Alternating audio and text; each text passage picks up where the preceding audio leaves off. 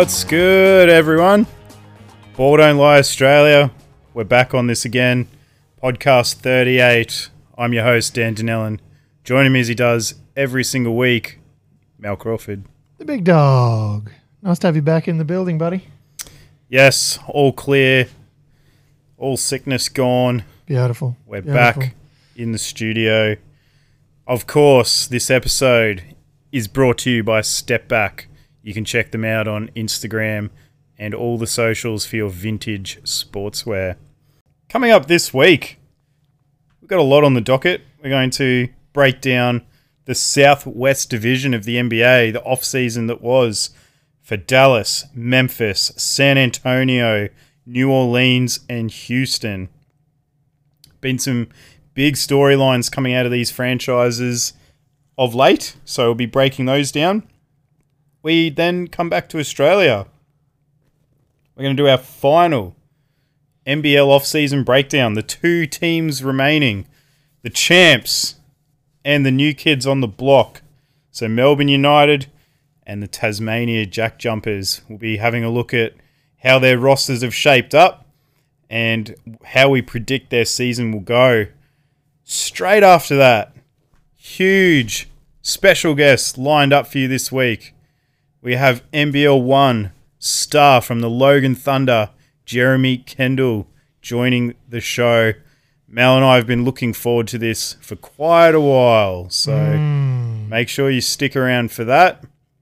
The L1 North MVP. The MVP will be in the house, figuratively. Mm. Figuratively. yep. And to finish off the show, we will be discussing the cards we've chosen from the pack that Mel is about to open. Our Crackham segment. Take it away, Mel. All right. Yes, this episode is number 38. Just before we get to Crackham, uh, any idea who might have worn the number 38 in the NBA, mate? There's, I'm looking at the list and I'll be wildly impressed if you could come up with one, to be honest. If, if you've got any ideas, I don't feel bad if you got nothing. Just trying to think. Um, is there any Celtics on there? No, actually. Oh, No. not. Oh, I was thinking Oh, of sorry, like. there, there's one. I was thinking of like a Eddie House, but is he on there? Uh, no. Sorry.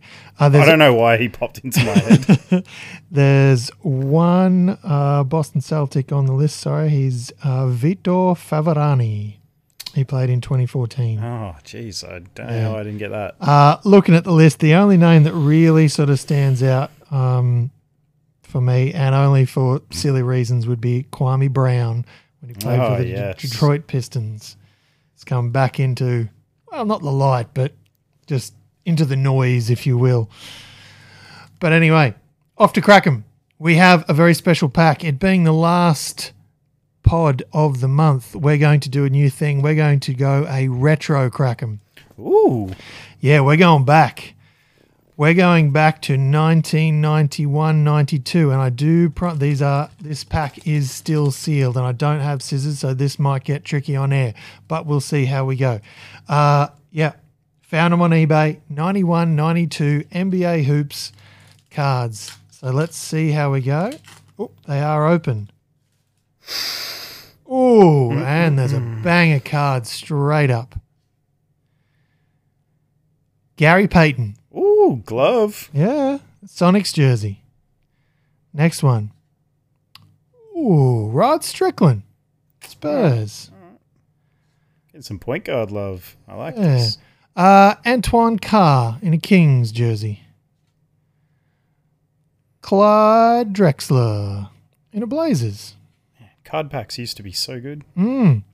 Uh, poor Ledell Eackles in a Washington Bullets jersey. Big name, big name, that one. Uh, Rolando Blackman in a Dallas Mavericks retro green.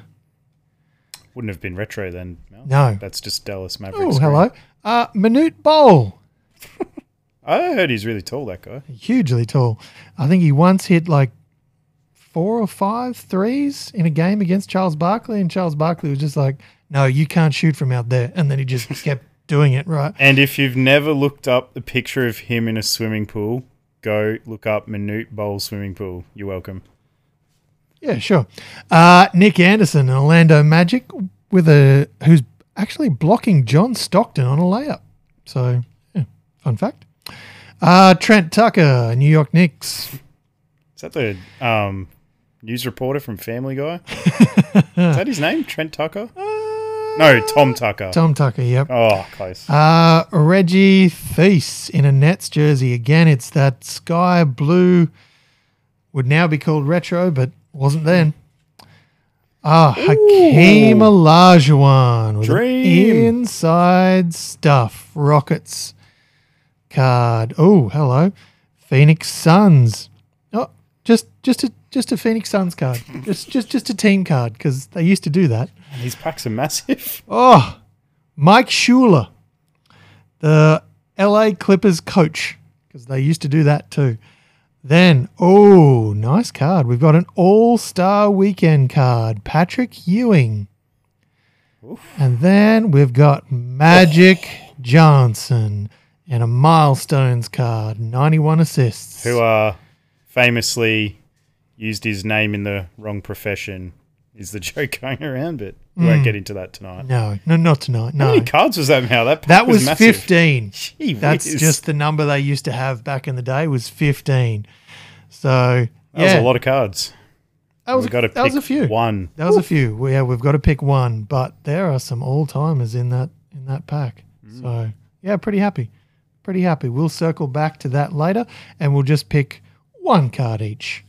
One card each, I'm sure. Pretty bonds a crack 'em there this evening. But before we jump into the regular show, mate, uh, get any? Did you get up to anything last Friday night? Uh, yeah. In, in fact, Mel, we both did, didn't we? Invited did, yeah, very graciously out to the Brisbane Capitals NBL One Awards evening, and we were also lucky enough to uh, interview live some players Yep. up on stage as they received their awards. I uh, spoke to some MVPs, Defensive Player of the Year, some outstanding athletes, uh, coaches. Uh, it's just genuinely a really enjoyable night, and We even got the opportunity to roast um, a couple of players, so that was that was fun for us. yeah, um, we definitely didn't do that to any future NBL stars. So I can't promise that though. Uh, I, I remember the evening a little differently then, but uh, yeah.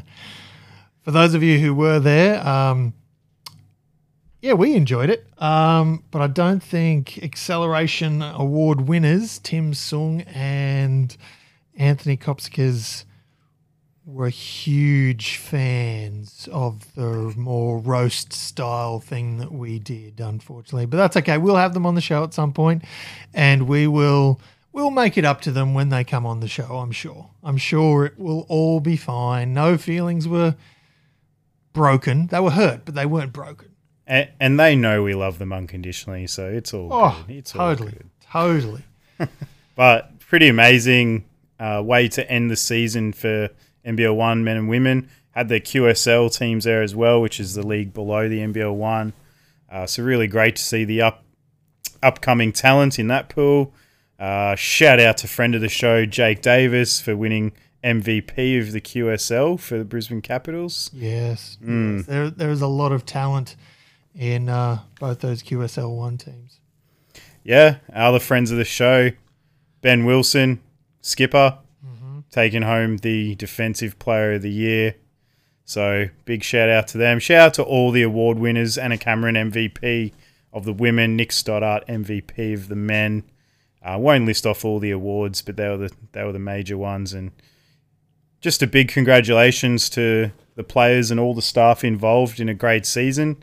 And hopefully they'll have us back again next year. And you know, after all these NBL one guests we're recruiting to the team, we're going to be pretty stacked, Mel. Yeah, look, we look, mate. We keep hustling. Like we're doing our thing. Someone's going to say yes sooner or later, and there'll be an awkward silence on the pod because we won't know what to say to that. But No, there won't be laughter. They'll just say, "Yeah, maybe."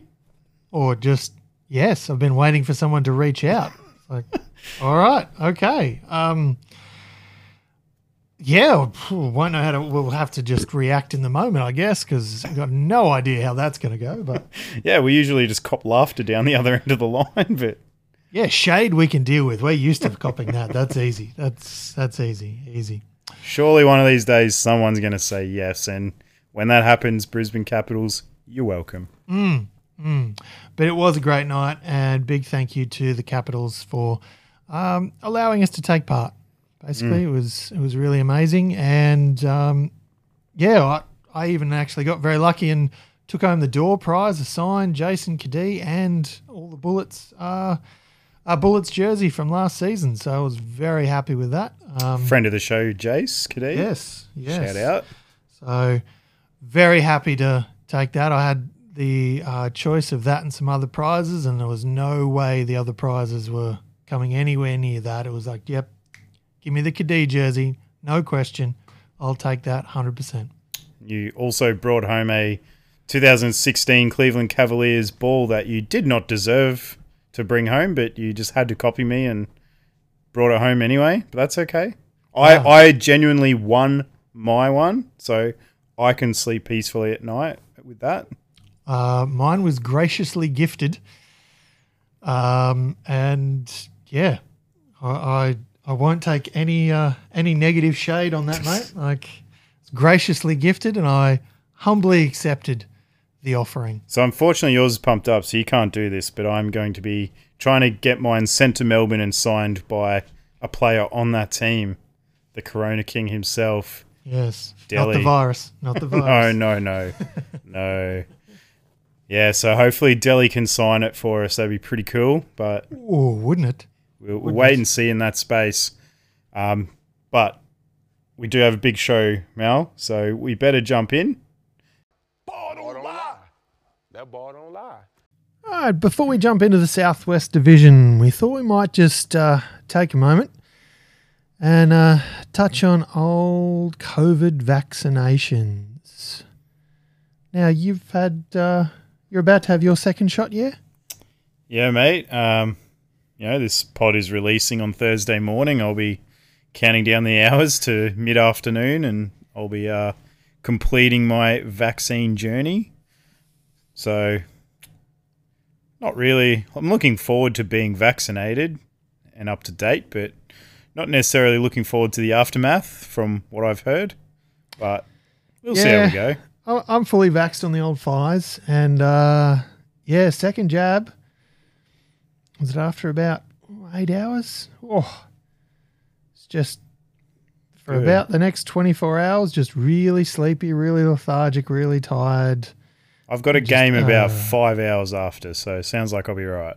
Yeah, should be fine. Should be fine. fresh tattoo, second COVID jab. Get me out on the court. I'm ready to go. Oh, if you're if you're playing against him, get handsy, hands foul, slap Oh, that yes. ball out. Yeah, yeah, yeah. Yeah, my daughter's already had a crack at that. And, you know, pretty pretty colourful picture on my arm is fun to slap at, and Yeah, yeah. uh, I bet it gets a reaction. oh baby, doesn't tickle. Uh, but just circling back to the COVID vaccines, of course we encourage everyone to go and get vaxxed without shoving it down people's throats. Um, it is a personal choice, but you know, it, it's been recommended by health professionals to keep everybody safe to go and get vaccinated, uh, which is why I'm participating in the rounds, and I'm sure similar for you, Mal, and we both have families to keep safe and all that sort Yeah, of look, try and, try and listen to scientists. You know, actual, actual, you know, several degree, very smart scientist people. Yeah, and if you're someone that decides not to get vaccinated, totally your choice. No judgment from me, but just don't jam it down our throats. Like the amount of I say this like it's a lot, but maybe two or three people, complete strangers I've never met, have stopped me in shopping centers just like telling me to take my mask off because the vac uh, not the vaccine, the virus is fake and you know, um, actually when I was I won't say where I was because it might give away the person to a listener. But I was out somewhere this week and someone walked in and someone that worked at this venue asked if they'd had their their jabs yet, and they said, "No way am I putting that blah blah blah into my body." Um, and then he, you know, continued to ramble on about why for an extended period of time, and I just feel like if, if that's your choice, all good, no judgment from me, but we just don't need it jammed down our throats, just like I don't jam it down anyone else's about getting a vaccine. So just wanted to get that off my chest, Mel. Fair enough. Um, That's all right, just mate. really grinds my gears or bangs my backboard, I should Bangs say. Bangs your backboard. There you go. it's like meat. I I grew up on a farm. I know exactly where meat comes from. All that kind of stuff. I enjoy a good steak. Love it. Mm. You know, if you don't want to eat meat, that's fine. Just don't. You know, don't tell me about your life and your. I, I don't tell you about Yeah. you know all the meat recipes and all this, that, and the other. Da, da, da, da, da, da. I'm, you know, my choices are my own in that in that space. I know we're getting a bit off topic here, but um, I I also know where meat comes from. I've seen videos, I've seen documentaries, and that's cool. I don't watch that all the time because I can't, but I love eating meat. But I, I got a leg of lamb from a butcher the other day, and it was a lamb leg, hoof, everything. Nice. So they just like, I don't know if they cut or snap the bottom half of the leg and they sort of just fold it all together in one piece. Mm-hmm. And that wasn't appetizing for me. I, I cut that extra piece off. I got rid of it. There's no way in hell I'm cooking a, a hoof to eat for dinner. And it's like that lump of meat is just a lump of meat. You attach a, a leg and hoof to it. That's now an animal, and I don't like that. so I got rid of that real quick. Um, but tell you what, that lamb was mm, delish. Six hours in the slow cooker, loved it. Fair enough. Um, but anyway, if people are still listening, and we hope you are, let's now circle back to the NBA. yes. So we've just heard players in New York or based in New York or Golden State, San Francisco, will not be able to participate in games in those cities because of indoor crowd numbers and State laws and mm, well, I think it's just city law. city law. Yep. And rumor has it LA might be following suit soon. You know, this has grabbed some headlines because this is including players like Andrew Wiggins, Kyrie Irving, who definitely keeps his head low in all theories of this matter. He's he's pretty good at keeping out of headlines. but Flat Earth. yeah, we were talking about this off air, and it's it's not just 41 games at home they miss No. if you work out the maths, it's anywhere from 45 to 48, 49, depending, you know, if you're in New York or, or San Fran. So that's over half the season these players will miss. And, you know, what what if Brooklyn draws New York in second round of the playoffs? What if the Warriors and Brooklyn make it to the finals? Like that that's Kyrie out for the whole series. Yeah, gone. That's Andrew Wiggins out for the whole series, a man who will probably be defending Kevin Durant. Yep. And Dwight Howard if it if it's LA. yeah, and it's They just like uh are we going to bend the rules for these athletes? Early suggestions say no. But be very interested to see because that's a lot of games missed and if it's taking out your marquee players of the league like a Kyrie Irving, that's only going to hurt the NBA's business. Mm.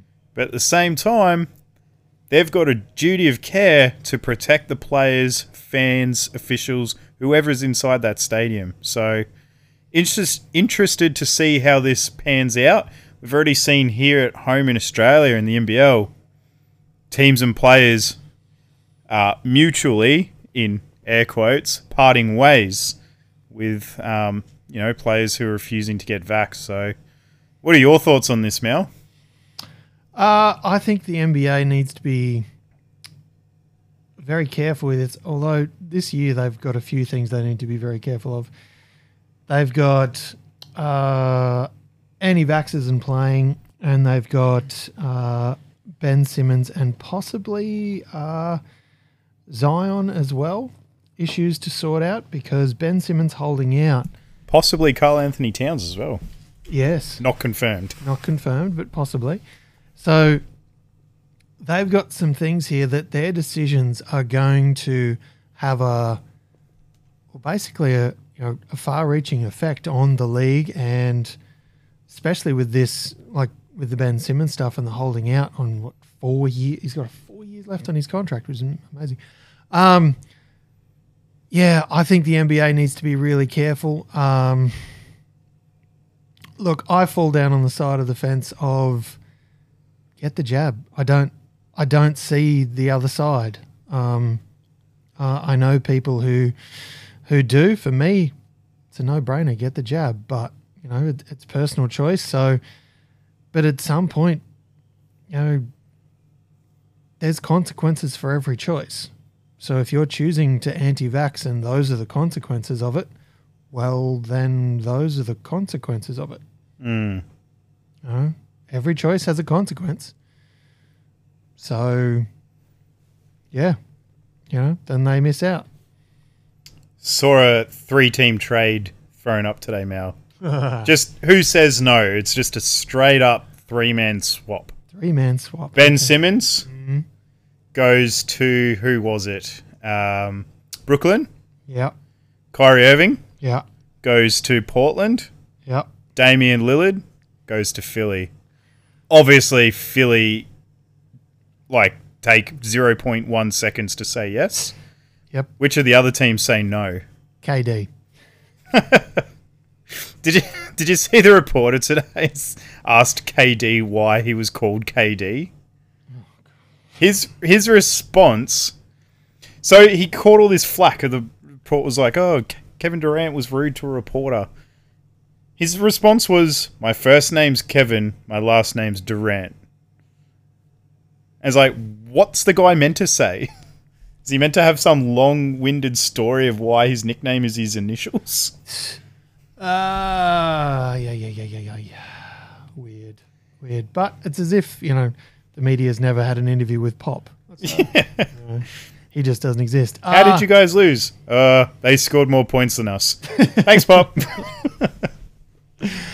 Ah, look, it- yeah, so- circling back, I yeah. would say, ah, Portland probably I've- on the no wagon. I've got Portland saying, hell no. Yep. Dame for Kyrie. Oof.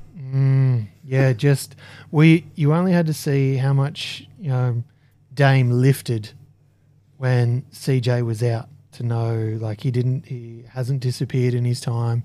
He keeps fighting, keeps trying, everything like that. So yeah, for me, it's well, it's probably Portland and you know KD, but yeah, Portland be the one to instantly veto. I'd say. At the peak of their powers, if you s- guaranteed me 82 games at the peak of their powers, might be controversial, but I'd take Kyrie. It's not really that controversial. I Well, I reckon some people would heavily argue in Dame's corner. And I know why. Hmm. But I think Kyrie is one of the most skilled guards in history, up there with the Iversons. But he's so injury prone. He puts his name in the headlines for the wrong reasons. He's going to miss literally over half this season as it stands. You, there's just no way you're taking that on.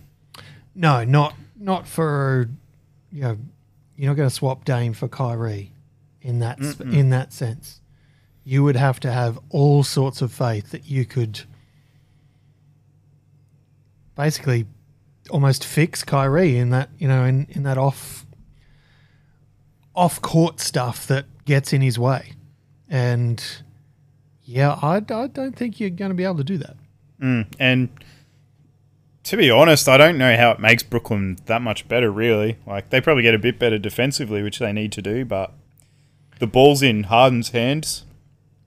Then it's in Kevin's hands. And then Ben?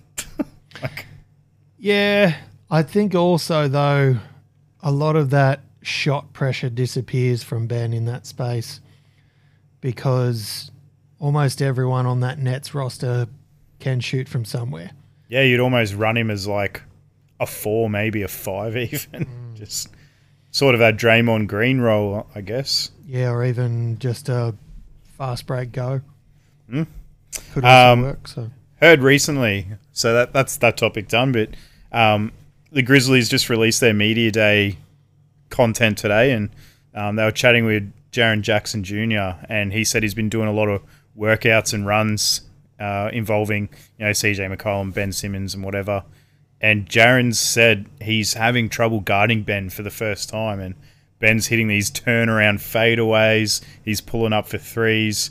He said he's a problem right now. So Yeah, it's Whether- a real big problem for Philly. yeah, uh, yeah. Jared's talking about on court whether he's just pumping up Ben because it's obviously his guy, or you know whether it's legit what's going on. I mean, we saw a little bit of footage and photos, but I don't know. I take the off season for what it is. I need to see it on an NBA court before I buy in. But We've seen videos of Ben Simmons for what last three years in the off season. Doesn't hasn't equated to anything in the playoffs, and that's the drama.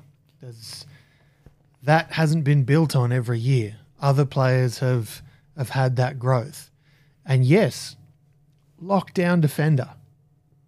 You know, in certain situations, he's been able to lock down some of the best um, and free moving offensive players in the league but you know you, you can't trust him in the playoffs at the moment. So that's that's the big deal.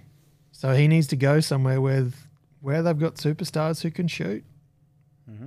or at least enough, you know, enough young talent to shoot. And but then do you build a? Te- There's so many questions. So many questions. That's that's the problem. and they haven't been answered, unfortunately. But No, as we yet. record, anti-vaxxers are not playing in New York or San Francisco, and Ben Simmons is not playing anywhere. So mm. we will see what shakes out between now and next pod. Um, but with that being said, Mal, should we start diving into the Southwest Division, get back on track here, and for the listeners still hanging around, we'll actually chat about the league a bit more. Ball don't lie. That ball don't lie. Southwest Division. Where are we starting off, Dan?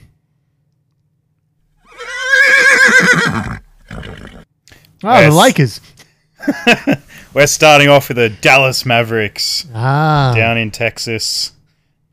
All the Texas teams are in this one, so there's another two to come, but that's all right. Um, so, look, busy but quiet off season for Dallas. Uh, we'll get to the coach soon, but in terms of player personnel, we major signing was actually keeping Tim Hardaway Jr., who essentially was their second go-to scorer after Luka uh, last season. So that's a big signing. Uh, they also brought in um, Reggie Bullock and Sterling Brown, who will give you a little bit more perimeter shooting. And I've heard other pods saying Reggie Bullock's like a fake three-point shooter, and I beg to differ because although like I get his whole career, he hasn't been mega consistent. But last year, he took six attempts per game and hit 41% of them. So that's pretty decent clip from what I can gather. And that's definitely what Luka needs to be surrounded with. I mean, we just watched it happen uh, with his Slovenian team in the Olympics. It was Luka creating everything, causing havoc, kicking out to shooters. And you saw what he's capable of with a team that can shoot. And Dallas bringing in shooters, re signing shooters, that's what they needed to do. Did they get the best players on the market? Probably not, but they got enough. yeah, I don't mind. I don't mind Hardaway. Um, I think he can be very explosive. I do have a bit of a question mark again around consistency, just because some nights he can go for ten, and other nights it can be thirty-five. Yeah, he's a microwave. Yeah, it can go off, but it's.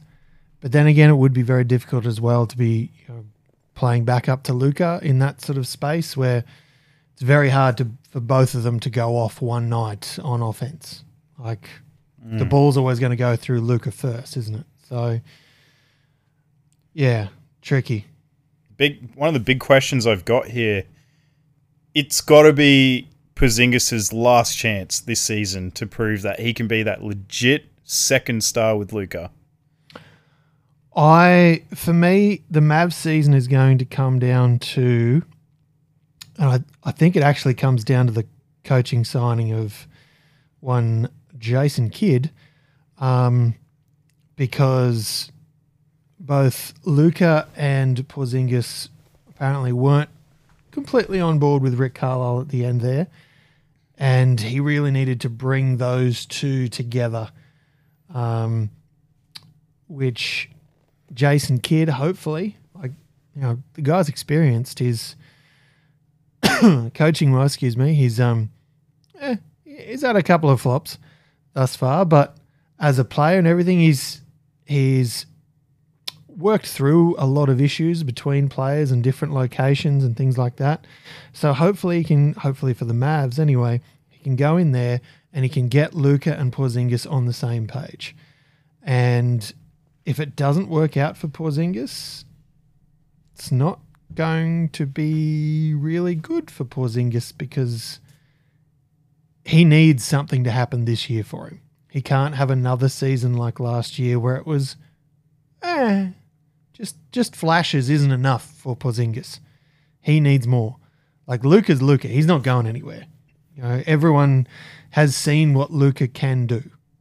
Not you know, and Luka can do that consistently. Put him with some good horses, and wowzers, is Porzingis going to be one of those horses? Well, let's see if he can earn that unicorn tag that he was given when he first arrived in the league. Ah, link from horses to unicorns, but also to the soundbite I played at the start.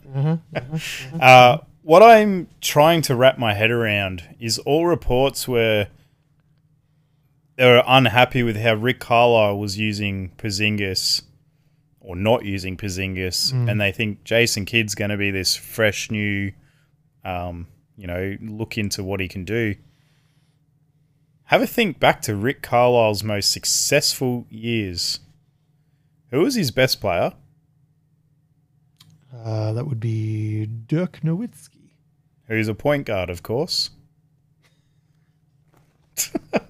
I mean, so Porzingis, I'm not saying he is Dirk, but you know he's a big guy that can shoot.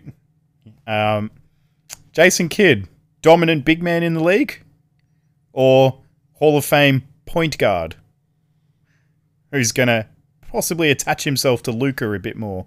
Hmm. I mean, I'm not sure if that's the reason for this hiring. I there's got to be way more to it than that, than just Kidd's coming in to use Porzingis better. Oh, I don't think it's necessarily to just use Porzingis better. I think he's there for Luka. Luka is the future of this team. Hmm. Like let's let's be honest. He's the current, yeah. He's current the and future. Yep. Has been for the last couple of years. He's locked in. He'll if he doesn't want to, he will never play anywhere else unless he wants to. Know, Mark Cuban will be happy to keep him around, just like he did with Dirk. You know, Dirk could have travelled in at the end. He chose not to. He chose to stay with the Mavs. You know, Luka, I I can't see that not being an option for him. Uh, as where we currently sit now, obviously, you know, very early in Luka's career, but those comparisons have been made by Mark Cuban, so it's not exactly much of a stretch to think that way. Um, I think Jason Kidd's been brought in for Luka, uh, but for Porzingis, it's probably going to be seen as a fresh start, and for Porzingis, it needs to happen this year. Otherwise, any trade value that is left gone. And he'd find himself, well, in a Dennis Schroeder y sort of situation where he's somewhere on a minimum and he's, you know, playing for his NBA future. Um, but I wouldn't be surprised if he comes into the season and, you know, rebounds. He's, from what I've heard, he's had a healthy off season, and uh, all reports this is the f- more of a fresh start. You know, new coach, fresh start, ready to go. We'll have to wait and see what happens. But the Mavs, for me, the Mavs year is going to hinge on whether Luka Porzingis can get on the same page and, you know, uh, on the back of this Jason Kidd signing. Mavericks playoffs, play in, golf course. Ooh. Uh, I'm going to put them in the playoffs. Okay. Playoffs. All right. Let's uh move on to the next team, hey? Hang on, Tiger. Uh, where have you got them? Oh, you've never asked me this before, so I'm not prepared. Ah, Mavs play in. play in. Mm. Okay. Yeah. Uh, going in or just play in and out? Undecided. Everyone will have to check back on our That prediction doesn't sound show. like you at I'll all. have to it? check back on our prediction Oh, show, now.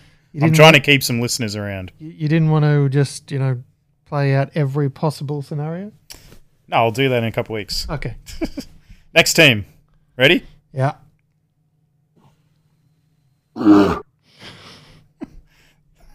That didn't work as well as I thought it might. Should we try that again?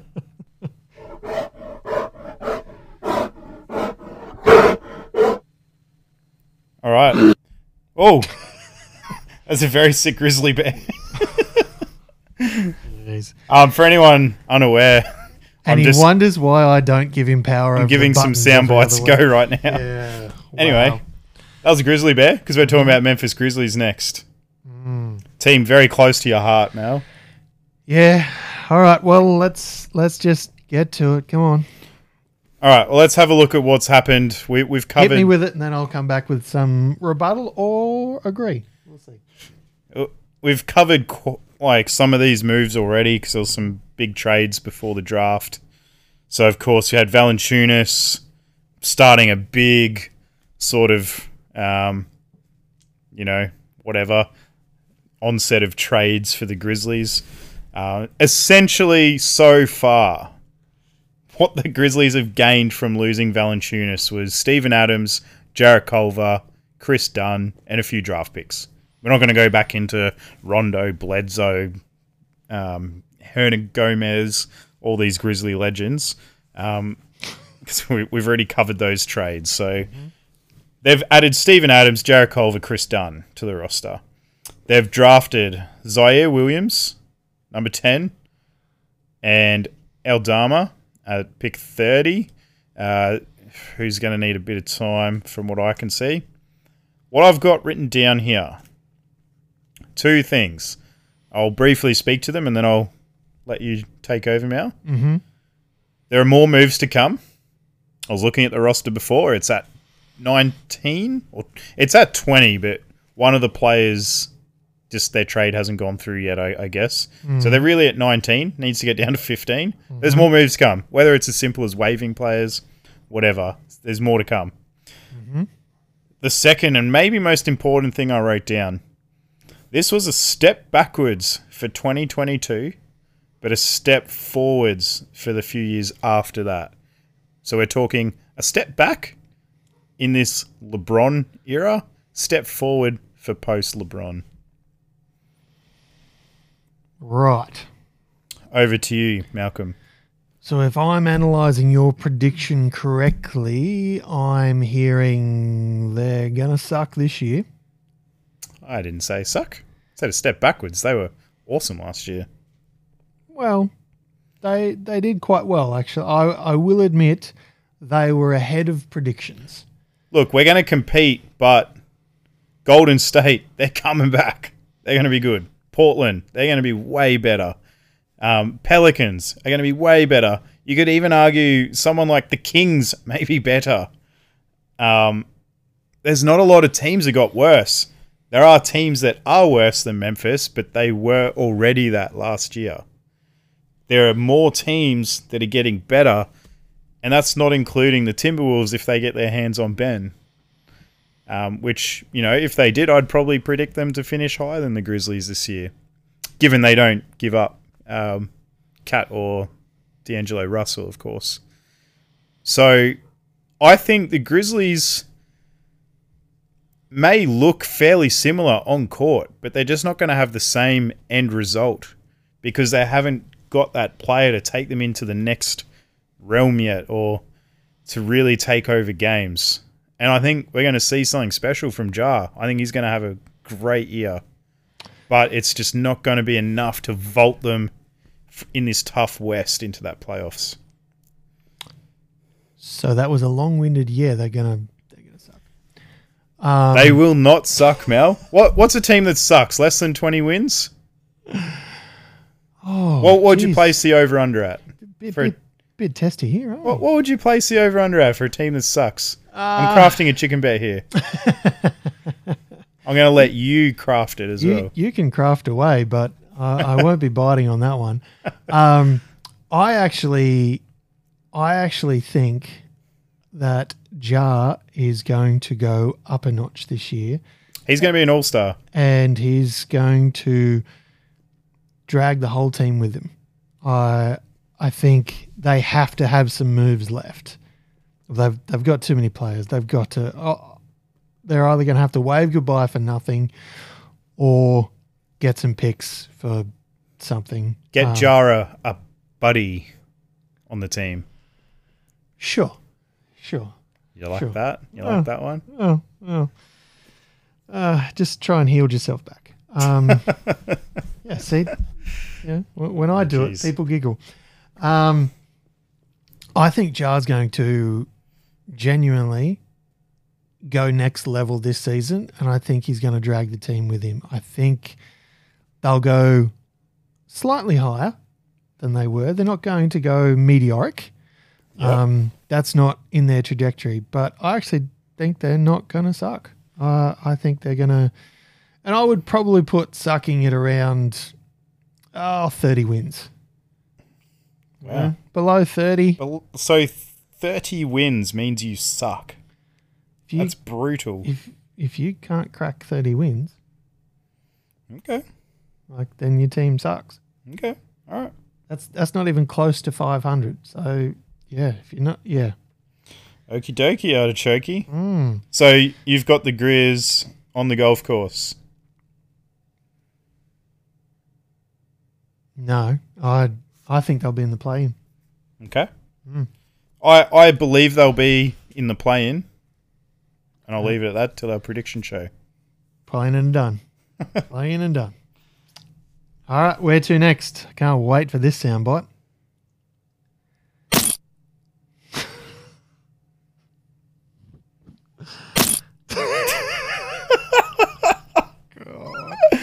Hang on, I got another one. Oh, God. Today, No, Bono. that's an ad. like I know you can't make every day delicious. All right. we can't legally play that. We'll, uh, Let's skip this one. well, yeah. If you couldn't tell, Unfortunately, there was no soundbite there for the Spurs. if you can't tell, it's clearly the Spurs. and if Mate, you, that says cowboy boot Spurs sound effect. Oh. What was that? Okay. Peel back the curtain on the show, and you'll soon very quickly realize that Oh, you turned the mic down. I was trying to play Yes, it I did. Turn it back up. I want everyone to hear this again. Oh, Cowboy boot Spurs. Come on, Mal. oh. Give the people what they want. No one wants this but you. It's like it's like indulging a small child with a simple magic trick. But My- anyway, it's my one time. All right, people. This is Cowboy boot Spurs, courtesy of YouTube. All right. I hope you enjoyed that. That's um, interesting. wow, wow, yes. We do our research before the show, guys, and that's why it goes so smoothly. This is why all technical decisions normally go through me, but that's fine. That's Well, I've fine. got some interesting ones to look up next, so hang on to your hats, folks, because this could get wild. yeah. Ah, but- Wild West, even. Oh god. Um, San Antonio, place I love, place that Michaela Roof didn't so much. Not so much. but was not afraid to tell you what she thought. Was yeah, the, the pissy little river. Excuse for a river, I think it was.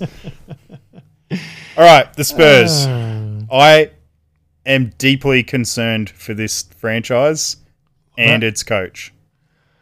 Because I think, like you said, possibly about, or what you said, I was inferring about the Grizzlies, I think the Spurs will suck this year. Mm. I think they're going to be terrible. Mm. Like, not even fun to watch. I like, you know, there's other teams I, I would say, you know, they're not going to be good. Like maybe Detroit, they'll be fun to tune into and watch.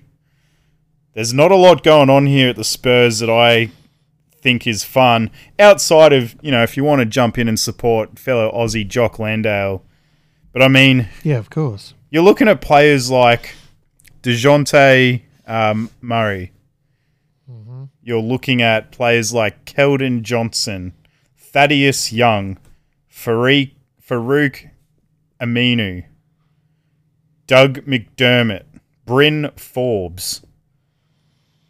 Just like superstars up and down the page, isn't it? this is such a fundamental team.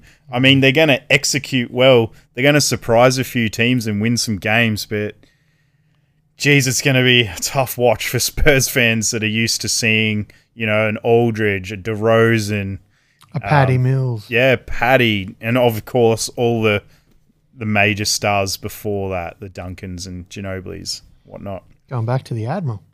I mean, you just look at their draft selection alone, number 12, they took Primo. Primo, don't know how to even pronounce it, who was projected to go in the 20s. And they took him at 12. He's the youngest player in the draft. And he's been drafted based on potential. He's not been drafted to be thrown out like a Jalen Suggs and said, here's the keys to the team. Let's go. Mm. This is a all right, young fella. You're going to learn. We're going to you know get you ready for the next few years, and then you know maybe we're competing then. And I know we have quite a lot of Spurs fans who are our mates and others who listen to the show.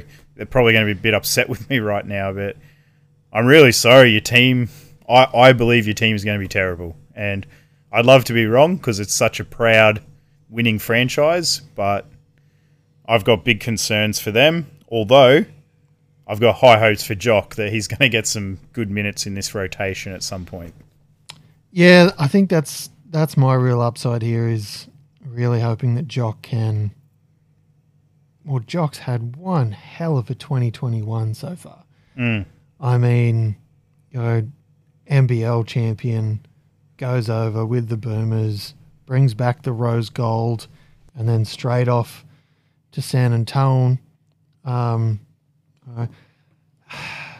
I think the upside for the Spurs is I believe this year, this next coming season, Pop will be able to um, become was it the, the greatest winning coach in NBA regular season history. I think that's probably going to be the crowning glory of your season. That's possibly the only thing that really, you know, happens unless unless there's some move here in the next you know little while that blows everyone away. Not really seeing a lot from the Spurs this year. But this this is a franchise that has had sustained success for over 20 years. So hmm. they say that, you know, most runs are 4 to 8 years maximum and they've done it for 20. So they've had a good run. At some point you just got to say, right, it's time to start fresh. Let's get our players in, let's get them going. I mean, all the players are listed, especially the young ones. I didn't mention eh, someone like Lonnie Walker either. All these young players are good. Um, Oh, who's their other guard? Vas Vasily? Vassal? I don't know. There's another there's another young guy they have that I really like as well. I just can't remember his name off the top of my head, but their young core is is decent. They're just going to need a few years. And it's a decision they've made. You know, these guys like Thad Young and Aminu, they're not coming in to help the team charge through the playoffs. They're coming in to mentor these young guys and to teach them how the league works, how to get through games. And they're really just setting up for the future at this point, which every franchise has to do it at some stage. So it's just the Spurs time. And maybe, maybe that this is Pop's plan. I mean, you know, give him a give him a season, give a season or two back to the association. Not that he, I think he's really you know taken from the association, but really plan ahead for the future and then install someone from his staff mm. as that head coach to move forward. As in the teams at like four and twenty six, and he's like, "Oh, I think Becky Hammon's ready to take over the reins here. I'm out." Mm-hmm. possibly, possibly. Oh, she better get that job. Just They- purely based on what she's given the franchise and her credentials. Like, she has worked her way, and even to the point where when Pop's been away, he's thrown Tim Duncan in the head coaching role, and people scratching their heads like, what is going on here? Mm. I mean, that can't be based on merit of coaching. but anyway, Yeah, but what's what's Timmy got? Five rings. he does. He Five does. rings. So Hey, Becky was a problem. She was a problem oh yeah, as a player. if you don't know her history, go and treat yourself to a quick Google, and yeah, she knows basketball. Mm. You know, you you couldn't be in her position and not know. Player, coach, you know, wowzers. But uh, well, sorry, I should say assistant coach. But uh, yeah, I, I don't understand why someone hasn't taken a flyer on her yet. But maybe that's maybe they know more than we do, or there's there's some sort of read out there on her that hasn't you know filtered out to us. I've obviously got the Spurs well and truly on the golf course at the end of the season, Mal. Do you agree? Uh, yes, there's nothing that's jumping off the page for me to say otherwise. All right, write down the time and day, people. We just got through a whole team's breakdown without Mel and I disagreeing once. That is crazy. Wow, wow, does happen occasionally. Um, Mel, you Rare. ready for the next exciting soundbite I've got? No, but let's do it anyway. All right, next team we're going to talk about. Cross fingers, people. This has 23,000 views, so surely it's good. No, it's an ad again. Hang with me, people. Ready? Oh Ads are gone. God. Go, Mel. Hit it. That's water. We're not talking about water.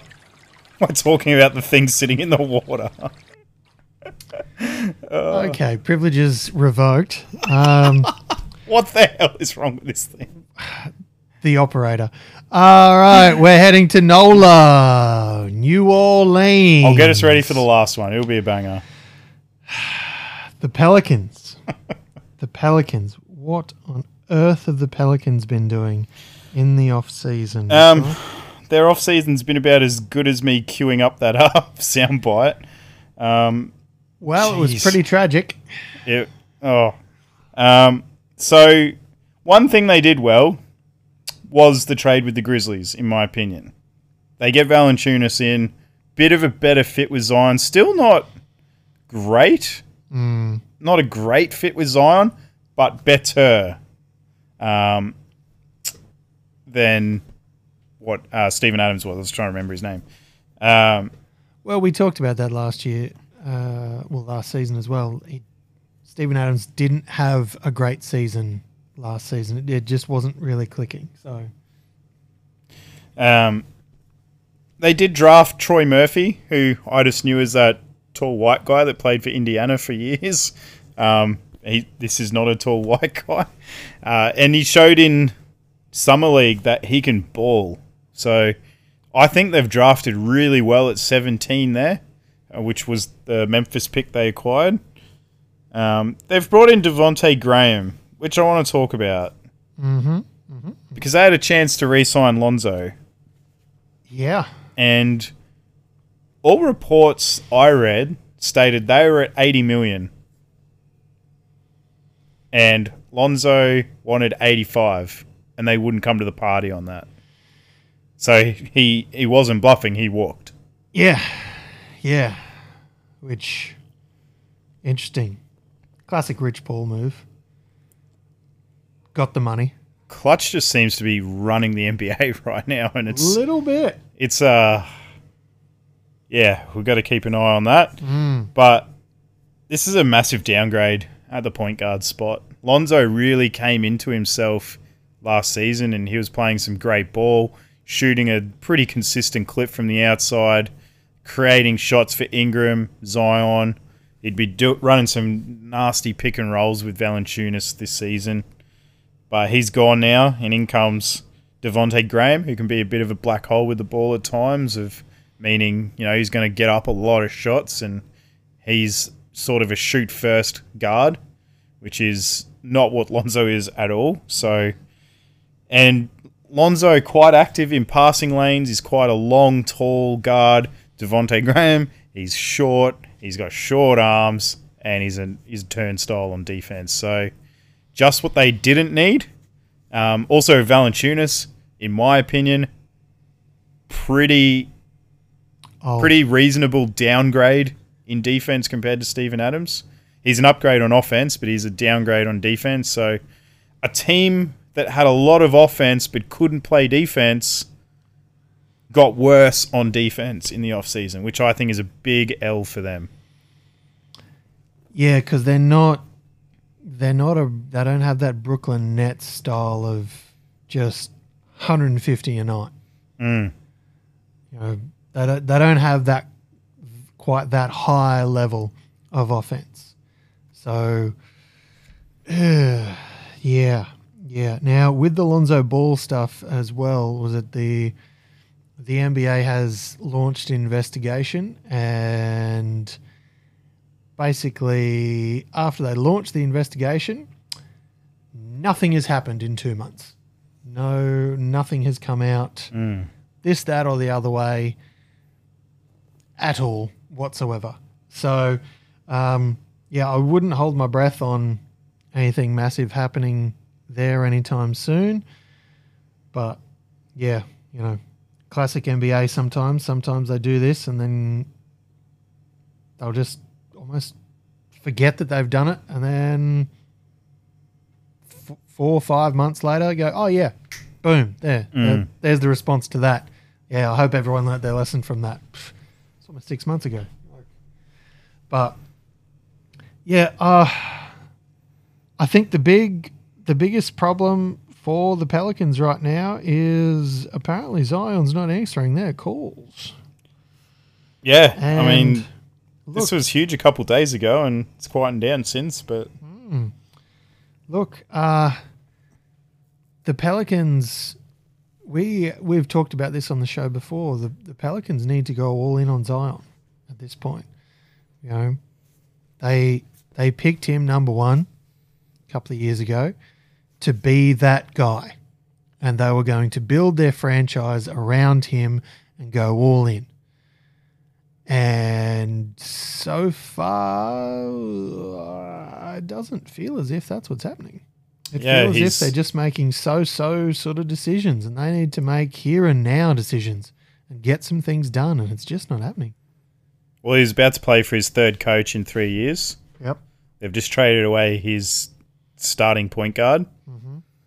I mean, what? I just, yeah. Like, I get his frustration. I'm not all for young players kicking and screaming and trying to get out of their team, but I can see why he's a bit unsettled at the moment. I don't think it's beyond repair like the Simmons situation. I think, you know, they can get this back under control, but I can Yeah. see why Zion's a bit like, oh, fellas, what's going on here? Like, is there going to be any stability around me? You know, what's going on? Like, you've got to protect my future moving forward. And, you know, it's it's only, I know it's his third year, but that means he's only a couple years away from being able to explore his options. And just like they did with Anthony Davis, the Pelicans are going to have to get to a point where it's like, all right, do we actually have a crack at keeping this guy, or should we just cut our losses and, and get a haul back? Mm. And hopefully it doesn't get to that point.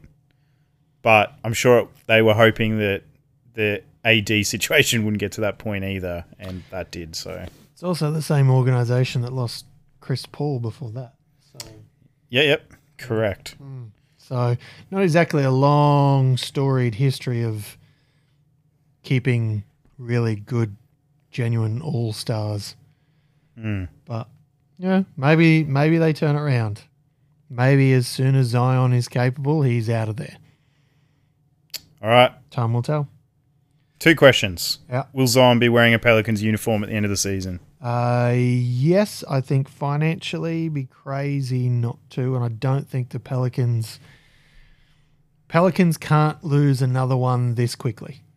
All right, playoffs, play in, golf course. I've got them sitting golf course. I can't even sit. if I've got my Dan pants on, which are shorts, because you know Oh yeah. PE, um, all those track pants to go. Shoo, shoo, shoo. Never worn them in my life, but Oh, just because I don't own a pair. You just up and down the street, Oh, smack me as a pants. Slazenger man. the only track pants I wear is on a plane, and they're like full nice cotton. No, no, or whatever the noises you make. Yeah, none of that like polyester or whatever. It's got to be cotton only. Can't even make noises with your own. Like, yeah. It's because I don't, I don't know what sound they make. Obviously, uh, what was my point? Oh yeah, uh, if I great got my- question. if I got my ask Dan, myself that every week. if I got my Dan pants on, I'm probably going to hedge and say just into the play-in. But uh, where I'm sitting now, uh, I'm seeing the golf course. Yeah, I'm I've saying. got them 9, 10, 11. So pretty much echoing you. If I had to put money on it, I'd say they sneak into the play-in, but they're going to be right on that bubble on the on the edge. So that's where I've got them. All right, One last team. S- Mel. Hang on, hang on, hang on. I'll give you one last shot. Good because we've only got one team to go. I've I got this know. queued up. It's got to work. It's got to work. Are we ready for I the am. final one? All right. Hopefully, I am too. Let's go. Still waiting. I blame your internet. Yes. Start. Yes. One. Booster ignition and liftoff of the Space Shuttle Discovery. I did it. Returning to the space station, paving the way for future missions beyond. You're welcome, Mal. That actually worked way better than all the rest. Yeah, it was a slow fade that I added at the end. Imagine if I like queued them all up properly like that. Yes, which could have been done if you Nah, given me the heads nah. up. This was more fun. This is more fun. It's well, what's what would you prefer to do? Surprise sound bites or surprise trivia? Uh surprise trivia. Damn. okay. Uh, that rocket taking off was which one? Discovery, they said at the end.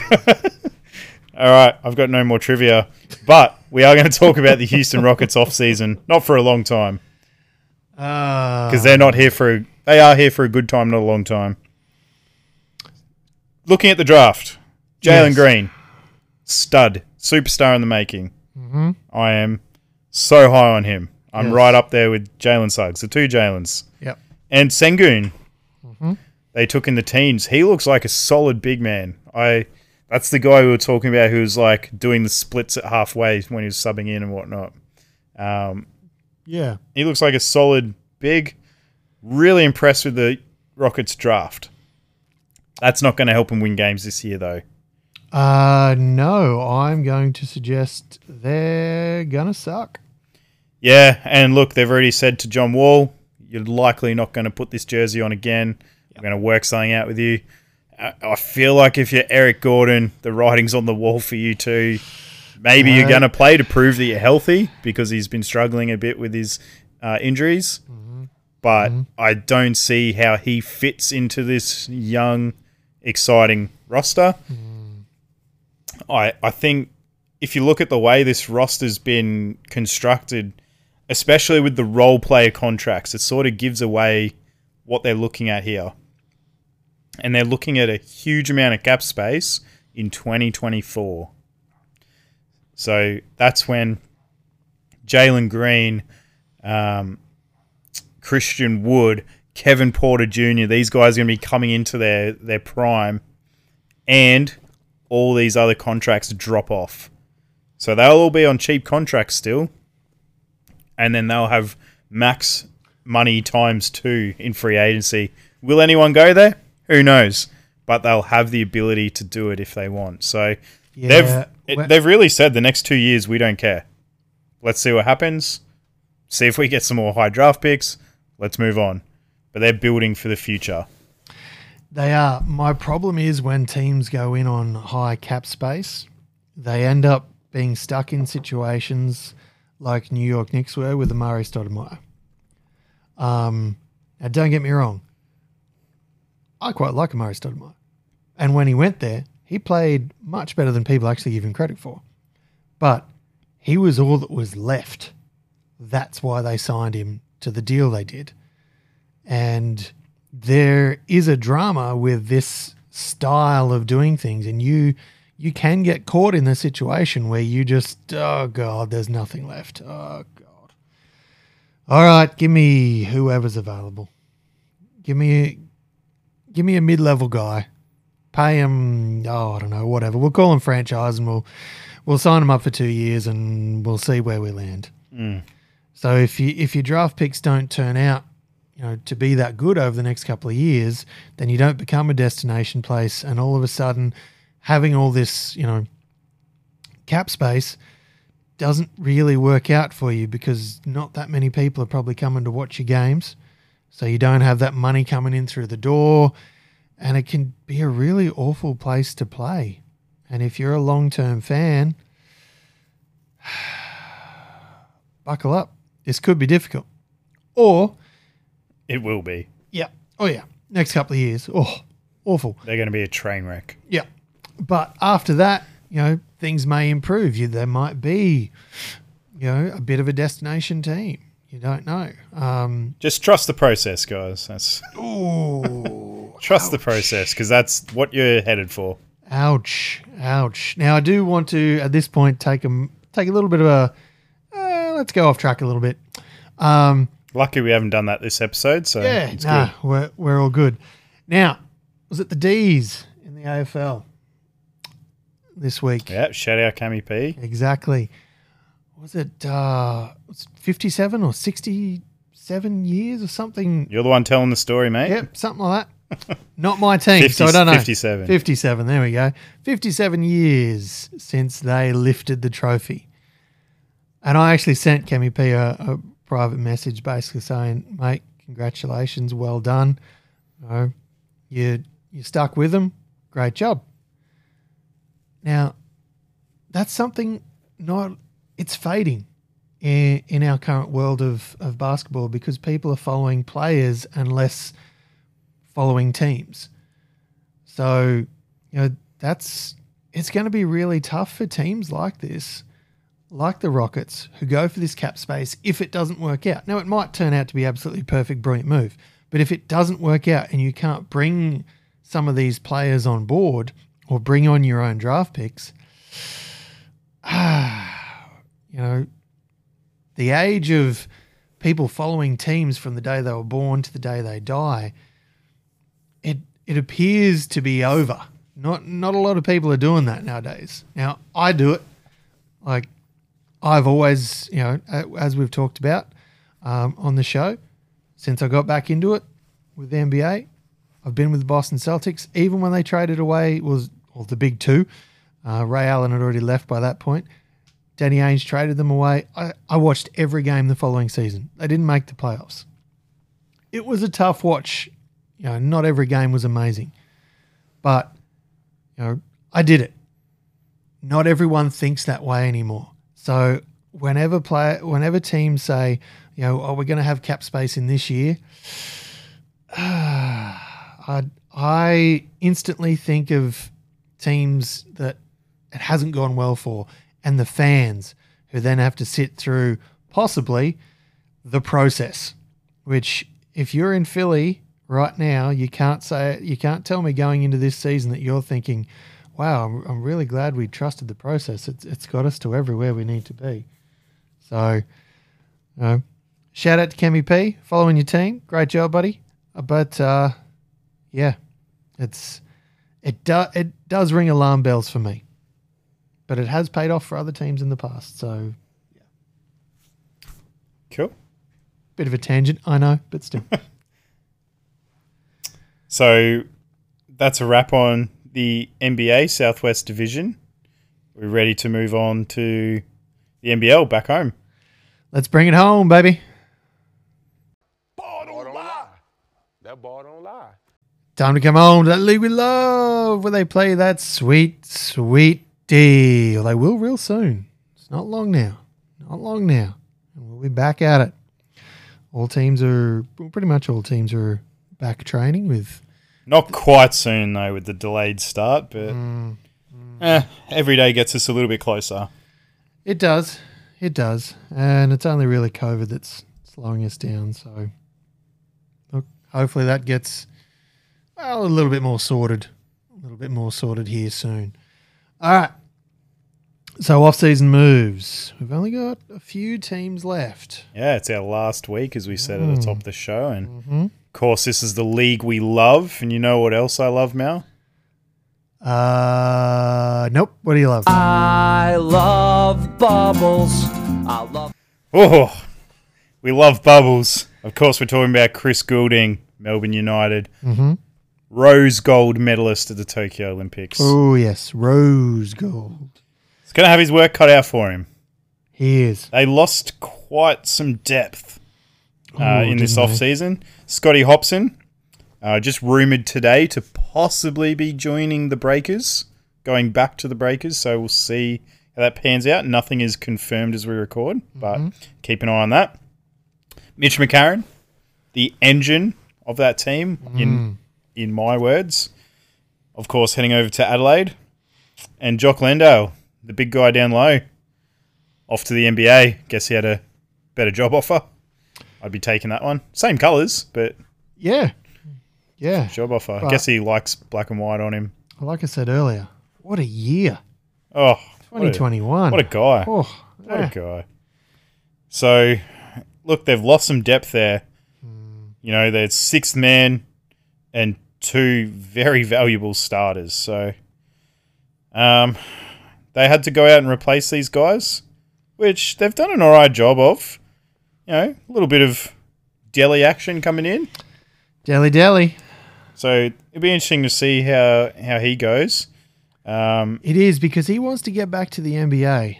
Um, and obviously, there are some big concerns around his well health, basically from from that uh, concussion protocols and things that he had to go through, and the issues that he had um, the end of the last NBA season. And yeah, obviously he was he was okay to to go with the Boomers to um, to Tokyo, and you know brought back rose gold. So not done just yet, but uh, yeah, his NBA days maybe. We'll just have to wait and see how he goes. yeah, and look, he can still contribute. He's still going to bring a lot of experience. Still going to bring fans through the door, that's for sure. Yeah. And they've also brought in Brad Newley, uh, who will give them some uh, added depth and experience at the wing position. I mean, he's been around forever, Brad, so that's a great addition for them as well. Uh, and they've brought in Agada, who's from the Nigerian national team, uh, just played in Tokyo as well, who looks like a handy player out on the wing. He's just come from a season in Israel, averaging 15, 6, and 3. So, not numbers that's going to, you know, blow your socks off, but from like I didn't watch any of his games in Israel. I'm not going to pretend I did, but from what I've seen in the Nigerian team, he, gives you a bit of um, length on the perimeter, some athleticism, and he looked like he had a fairly good IQ of sort of knowing where to be at both ends of the floor. So that's what I look forward to seeing in him out there. I don't think he's going to be a star. I believe, you know, your players like Goulding are going to get most of the shots here. A couple of things I found interesting. Callum Dalton coming down from the Bullets, getting a full roster spot. Can he make the leap to warrant that that roster spot? And I think he can, but that's a question that needs to be answered, as well as Lual Achul, who you're going to be assuming he's starting now. So he's going to be taking Jock's position. So Yeah. can both of those young big men take the next leap? Because it, that answer has to be yes if Melbourne want to be looking at repeating as champions. And in a season where you've been allowed three imports on your roster, they have one. So they're backing their local talent. Yeah, it's it's an interesting move so far, but it does leave them open to options. Um, but that also is the problem with the NBL. Um, you just got to have a look at the uh, the Brisbane Bullets import spots over the last couple of seasons. it's been very rare that each team across the NBL, in fact, um, will actually start with the same two or the same three or however many uh, it has been over the last few years, whether it be injuries or just doesn't work or talent isn't as good as it thought it was or the, it just doesn't, you know, just doesn't pan out for whatever reason. And you're gonna you're looking looking like you're gonna start the season with only one. That, that's it feels like you're just leaving yourself a bit short there. Um, especially if you want to run this back. But maybe maybe they went all in last year financially and maybe they need to take a break and you know don't want to really financially commit to another one and you know trying to run it back and really throw some money at it. Don't know. Don't know. We'll have to see.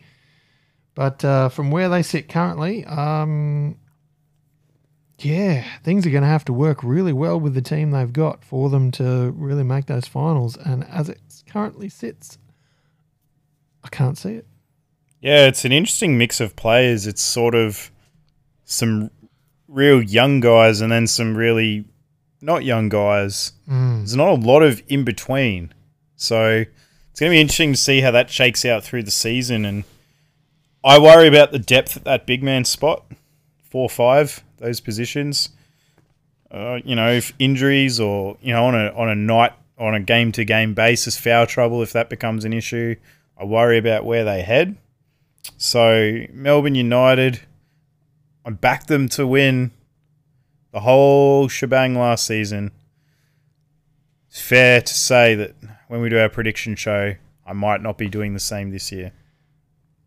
No, it might be might be a little bit of a different uh, prediction show this time round, considering I took the Wildcats. And we know you definitely haven't taken them this year. Things have changed there. Well, not not in a huge way though. So, you know, yeah. or has it? Ooh. well, that's United, Mel. Mm-hmm. I've got one last final soundbite for you tonight. Yep. Time to redeem yourself, big fella. Yeah, and maybe we'll do a poll, see if people like these or not. Focusing on the ones that worked, of course, not the Yeah. ones where we played ads and then pooped our pants and got rid of it. So, Yeah, it clearly hasn't been stressful for for Dan, but um, Have yeah, I saved the best till last? Let's let everyone decide. Here comes an Our ad. final NBL off-season breakdown. Here's the team's introduction. Here we go. Tasmania, south of Australia, are some ants with no friends. In these forests and mountains lives an ant that's said to be able to kill a man in four minutes. What? An ant that can kill a man in four minutes? What's the name of this ant, you may ask, Mel? Why, it's a, that, but it's a jack jumper. Oh, so we're going to break down the Tasmanian jack jumper, the ant with no friends and can kill a man in four minutes. You heard it there on the video. Woo! It's going down. And do I get points for how seamless that, that audio was, Mel? Finally. What is that? Seventh time lucky we, we got there. Uh, yeah, I'll give you points for that barely passable audio quality. Look, all I can say is you're welcome. others, it it was an improvement. So Mate, if that if that boot spurred sound didn't get you all revved up, I don't know what will. I feel like I nailed the ah. Mavs one. That first one with the horse, nailed it. And then it was pretty downhill after that. oh, it was aggressively downhill. But we finished with a bang here at the end in the NBL. yeah. The bubbles and the jack or, jumper. or a thud, depending on how you look at it. Yeah. So, this is probably a, a bigger breakdown because it's not just a few players in, few players out. It's a whole team and staff put together. Yes. And, you know, as a whole, before we break down every player in their depth chart, I think they've done a great job. I'm really impressed with the team that Scott Roth, who's the head coach, and the rest of the staff have done in putting this roster together. I'm super impressed. Yeah, look, I I like it. It is very difficult in Australia to put together a brand new team or bring a team back and have success straight out of the gate. Um, oh, I, I'm completely spacing on the team in the A League soccer. Will they wear red and black? Western United. Oh no, Western Sydney Wanderers. Yeah, that's the Not one. Western United. That's Yeah. the Melbourne team. Was it they had? Um, did they go to the grand final the first year or something like that? They they actually had success in their very first year. Um, it's the only real team that's really jumping out at me that's had any great success in their first year or first year back. Um, so look, let's be honest. I don't think they're going to. You know, history says they're not going to go straight to the grand final. That's what history says. History's wrong all the time. This roster looks good though. I mean, let's look at the starting backcourt. The two Joshes. You've got Josh Magette, um, who's had some time in the NBA and extensive time in the G League, including just a couple years ago. He actually led the G League in assists, and that that league's no joke. Even a couple years ago, and to now come over to the NBL to a brand new franchise, trying to get a team to gel together.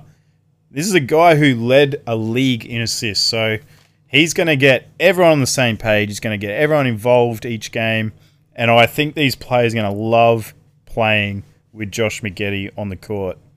Um, he's paired up nicely with Josh Adams, who also comes over with an impressive resume. He's won a championship in Italy's top division, and in the CBA, the Chinese league, twenty six five and five were his were his averages, which you know pretty respectable n- mm-hmm. numbers in in any league. And we, we've said that the CBA and the NBL are kind of somewhat comparable. The NBL being stronger in our opinion, but Yeah.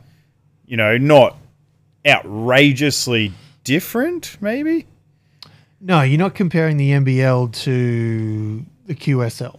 Yes. Like, yes. you know, it, it's not that much of a jump. It's, you know, but uh, it, it is definitely a there's a drop off.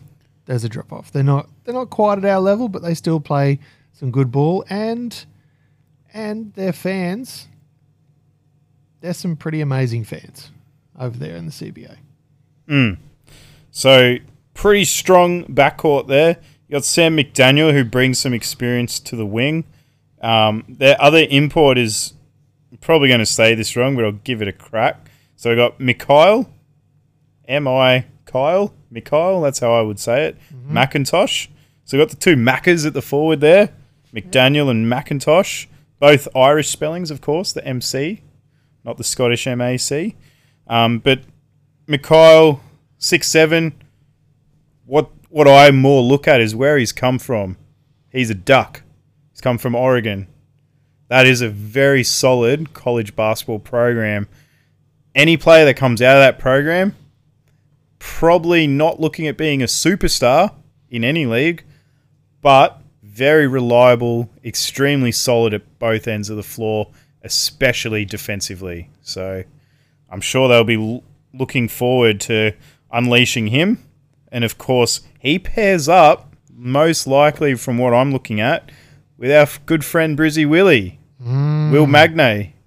And, you know, be interesting to see Will Magnay, one of the most dominant defenders we've seen up here in Queensland, especially in the State League, pairing him up with Mikhail McIntosh, who, you know, in all fairness, I don't know much about other than he went to Oregon. They should be fairly formidable on defense. There's not going to be a lot of scoring in the paint. And this starting five, I'm pretty excited for, Mel. Yeah, it uh, on paper looks pretty good because obviously that's that's all we've really got to go off at the moment. Um, We got a point guard that's led a league in assists. You've got an absolute, well, two walking buckets on the wings and two solid defenders down low. I mean, I'm liking it. I'm really Yeah. liking it. like I said, on paper, looks good. How well do they gel? How well do they play with the coach, like in the coach's system? There's all sorts of know, other stuff that we haven't seen, haven't got a taste for yet. But on paper, it looks good. Like, yeah, looking at it, and it's, it's like okay. Not there's no there's no glaring, um, you know, no glaring huge gaps or big issues to look at. Um, you know, but we'll have to we'll have to wait and see and and see how they go. But like I said, on paper, I, I like it. I like it a lot. I think I think you I can agree with what you said before. It's, it's hard to say, um, but uh, yeah, I'm. I would agree with you. They've done a good job putting together a team from nothing. I mean, they do. You could argue they they might have had more depth, but I'm pretty happy with it. Like, got our guy Weeksy. He'll be coming off the Agent bench. ninety seven Yep. Um, I'm just going to say two year contract too. yes.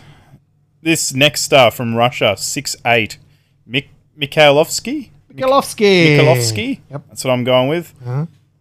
He seems to be the real deal. May take a little bit to find his feet, but I mean, you're six eight. You're gonna you're a six eight wing player with you know a handle and a jump shot. You're gonna be able to do all right out there. Um, couple more Brizzy boys. You got Clint Steindl, Jared Bairstow, so they'll be coming off the bench, and Jack McVeigh, who's a solid big.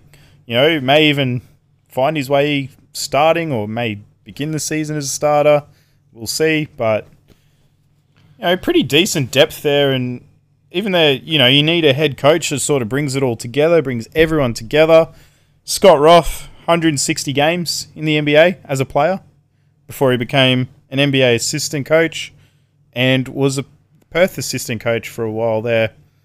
Um, so he's got a good basketball brain, and it'll be interesting to see how he gets this group together, playing well, uh, and hopefully for them playing some winning basketball, get you know Tassie excited about their team.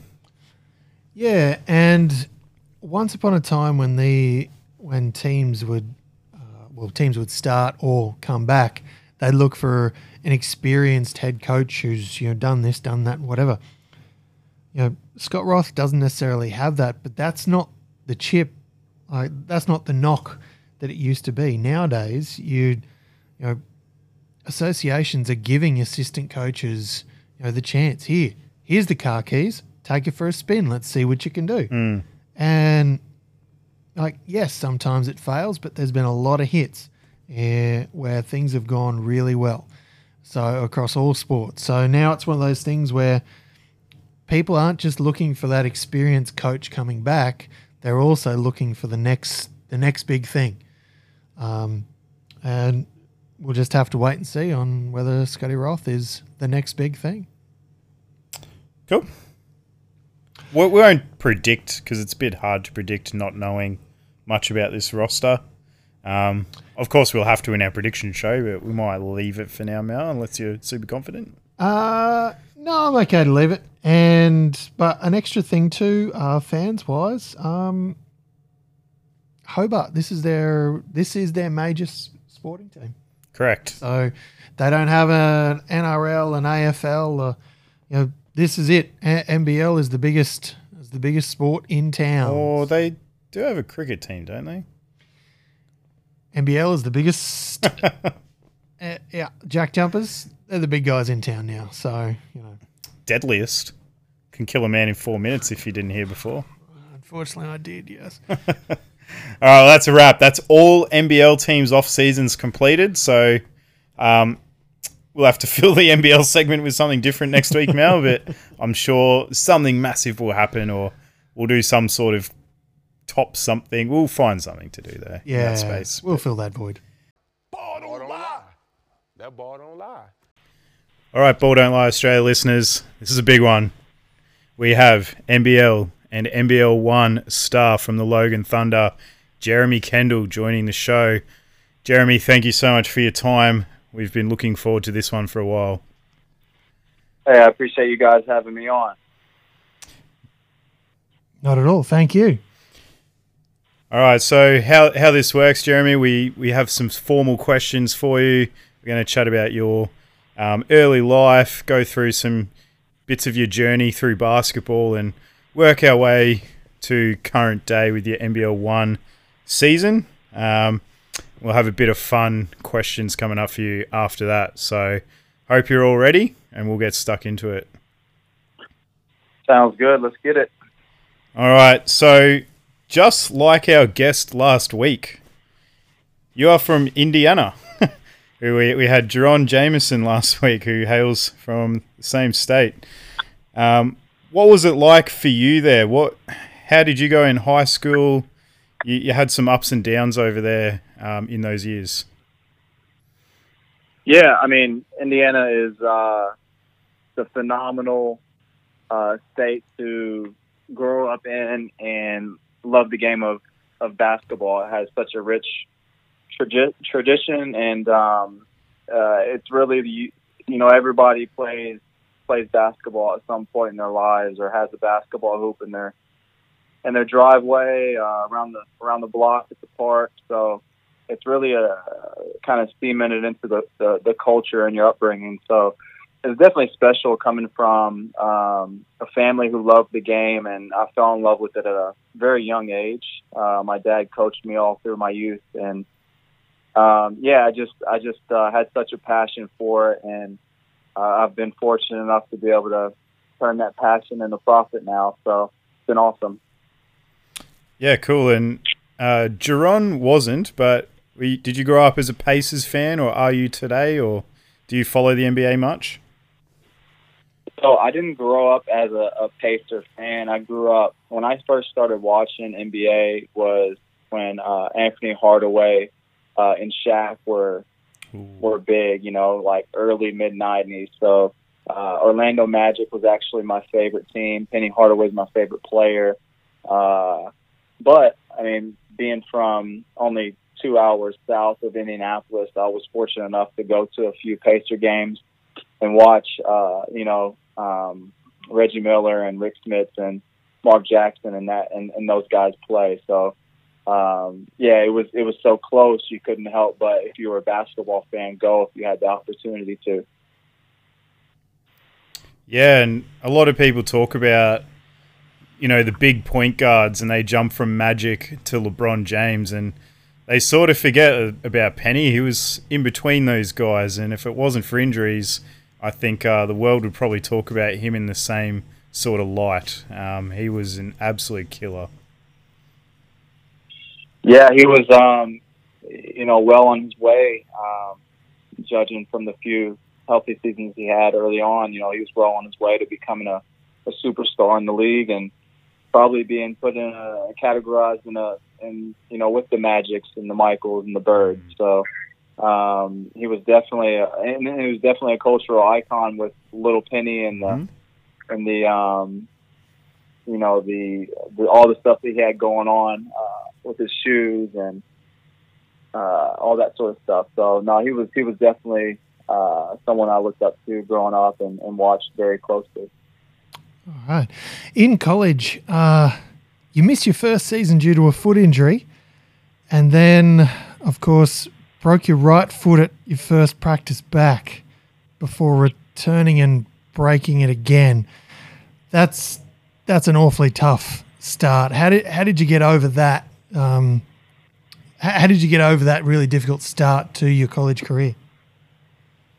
Yeah, that was um those were, you know, dark days for me because I had this uh vision and goal and dream to, you know, excel at the college level and play after, you know, professionally and uh when by sight everything looked so blurry and uncertain and uh you know, you, you you're having moments of adversity and heartache and uh, just failing physically um, and and emotionally and mentally as well. It was very uh, very challenging. You know, um, three years of not playing due to injury, my first three years of college, was really really challenging. Um, and but you know, at the same time, it I grew a lot in my character and my convictions and understanding of how to take care of your body and uh, you know that sort of stuff,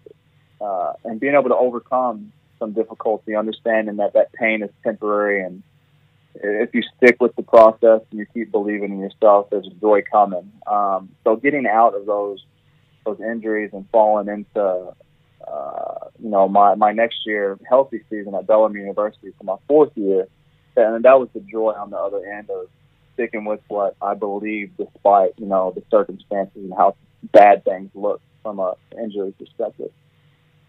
Yeah, well, you, you're mentioning that light at the end of the very long tunnel for you there in college and um, at Bellarmine, and you actually took the school to a Div Two championship at the at the big tournament. So, can you tell us a bit about that tournament? Um, some of the teams and players uh, that you remember playing against, and some of the highlights, apart from obviously the, the final siren in the in the final.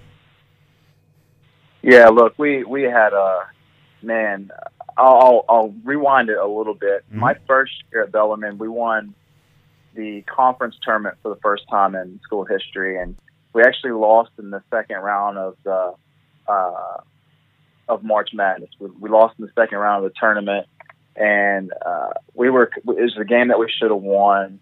Team that we beat previously in the season, and I just remember sitting in the the locker room, and everybody was just quiet. It was just like this uh, this feeling of failure. We just it hurt us so bad that we were kind of paralyzed for that moment after the game. And I just remember, like, you know, you usually have a couple weeks off um, post post loss, your last loss of the season, and you get back into the swing of things. But I just remember us all coming and working out like sooner than what we should have been. And I just remember that whole summer, like the culture was we're going to win a championship this next year. We're bringing pretty much everybody back, all of our main guys, and um, you know that next season we went 33 and two, um, and I think we had the longest win streak in uh, in school history. We had just a phenomenal season, and um, you know that was a special, special team, special, special uh, season, um, and our culture was so strong. We broke every huddle with trust. Um, phenomenal leadership. You know, Braydon Hobbs is still playing over in EuroLeague. Chris Chris Dow is still playing. He's in Ukraine right now. Um, I'm playing here in Australia. So we just had a phenomenal group of guys. You know, great basketball players, but even better people. And uh, you know that kind of put the program on the map. And now Bellarmine is Division One now. So um, yeah, it was a very very special season. Uh, I had a wonderful three year career at Bellarmine. Yeah, that's that's unreal. And after those first few seasons, battling the adversity of the injuries, you sort of have that that one final moment of of glory um, in taking home the championship. I can't imagine how good that would have felt. Um, one thing I found interesting though was that the MVP went to a player on your opposition team that lost the final. It was the first time this happened since 1995. Did you f- feel a bit upset by this? Did it, did that hurt you that it wasn't you? Hey, look, uh, um, his name was Jet. I forget his last name, but um, he was phenomenal through the whole tournament. Uh, was um, BYU Hawaii. Mm. They actually had a couple players. I, I ended up actually playing with uh, uh, Marcus uh, Whippy, who I played with in Christchurch for the Canterbury Rams. He was on that team. Jeez, small world. You know, and um, so they had a good team, but Jet was the the one who got MVP. He was phenomenal. I think the game before against West Liberty, I think he ended up having 40, 45. It might even been 50 points in that game, and single-handedly, you know, his performance lifted him and, and gave him the W and put him in the championship game. So he was great all all tournament. He was literally on fire. Um, so for them to give him MVP, that was fine with me. Like we we we uh, we probably had a couple guys who could have been named MVP of that tournament the way we played. Um, but certainly we can never. You know, I'm always giving credit where credit's due, and he certainly deserved that. I'm just I'm just glad we got the W. All right. Well, appreciate how humble you are, and hopefully we'll uh, whittle that down a little bit as this interview goes on. um, if it makes feel any better, I don't know if you know this, but it happened again the very next season. The uh, a player from the losing team won the MVP of the tournament, so happened twice in a row. But after you won that and your your college days were done, you moved to Toowoomba in Queensland. Is that correct? Was there a straight move there or something in between? No, well, we won the championship. I had one more year at Bellarmine. Yes. Uh, lost in the final four my last season, and then I played two years in Morocco. Oh, So right. those were the yeah those my rookie season in Morocco. I my team won the championship. It was the first time we won the championship in I think 13 years for the club. And my second season, I went to a team that just got um, moved up from Division Two to Division One, and we made it to the championship game. So it was the best season in the club's history. So I had two really good years in Morocco. Um, but it's the wild, wild west out there. There's no film. There's no statistics. Um, it's Yeah. it's not a basketball country. Um, Northern Africa.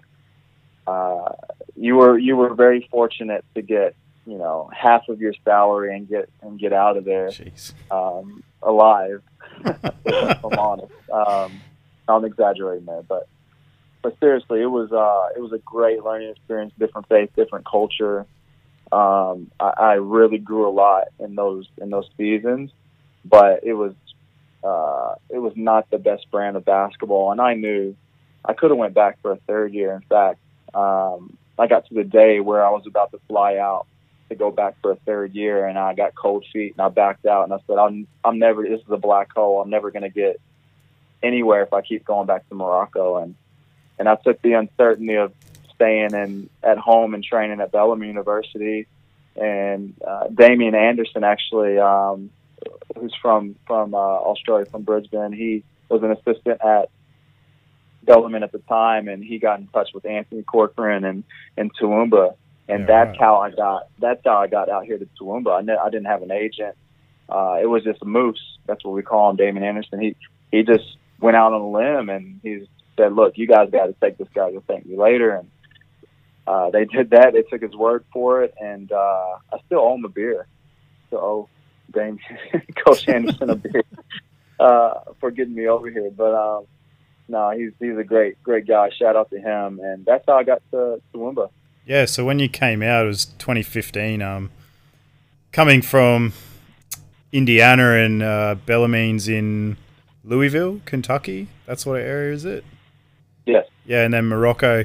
Did you have any sort of perceptions of Australia and what you thought it would be like? Were you scared of you know leaving the house and some animal killing you? What what was some of the things you thought of Australia that weren't like that when you got here?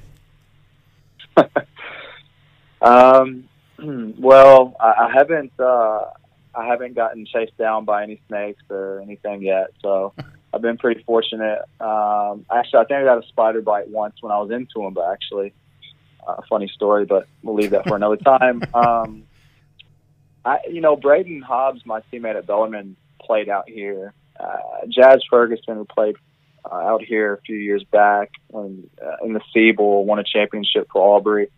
Um, you know, I knew guys who played out here, and they said they loved it.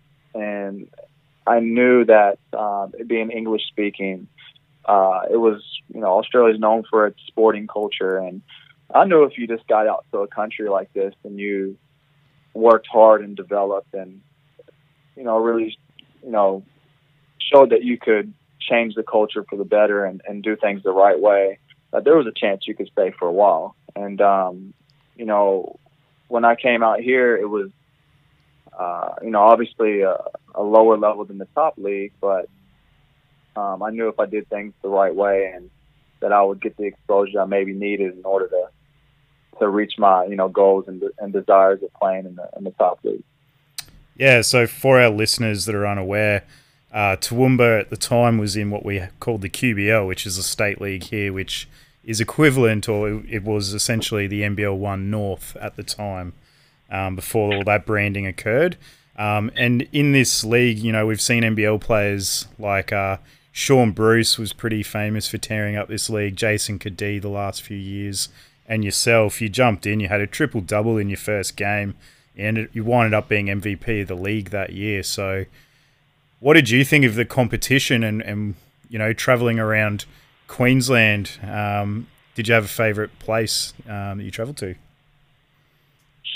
Um, the competition was um, that year. There was maybe just a bit bigger of a discrepancy between top and bottom. Um, the imports were always, you know, you were getting quality imports, guys who played at high majors and whatnot. My my teammate Aaron Maxey was obviously he's had a phenomenal basketball career, is still playing. Uh, shout out to him. He's uh, still doing his thing uh, professionally. Um, I think he's nearly a 20 year pro now. But um, yeah, the league was solid. Um, favorite place probably. Uh, I, I loved coming to Brisbane. Um, actually, the first game that I watched was a uh, Southern Districts game. They were in the SEABL Den. They were playing Frankston in Southern Districts. We were. It was like a week or two before our season, the QBL started, and we went to this game, and you know that was like a step up to, from Toowoomba.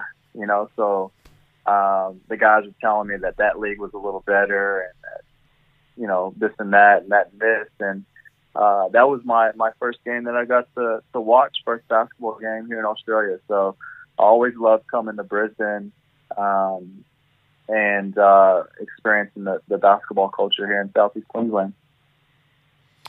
All right. Well, from there, you eventually got your call up to uh, to the NBL, and you've spent uh, probably the majority of your your time uh, over two trips with the Bullets. Um, what are some of your highlights from your time in the NBL uh, and or with the Bullets?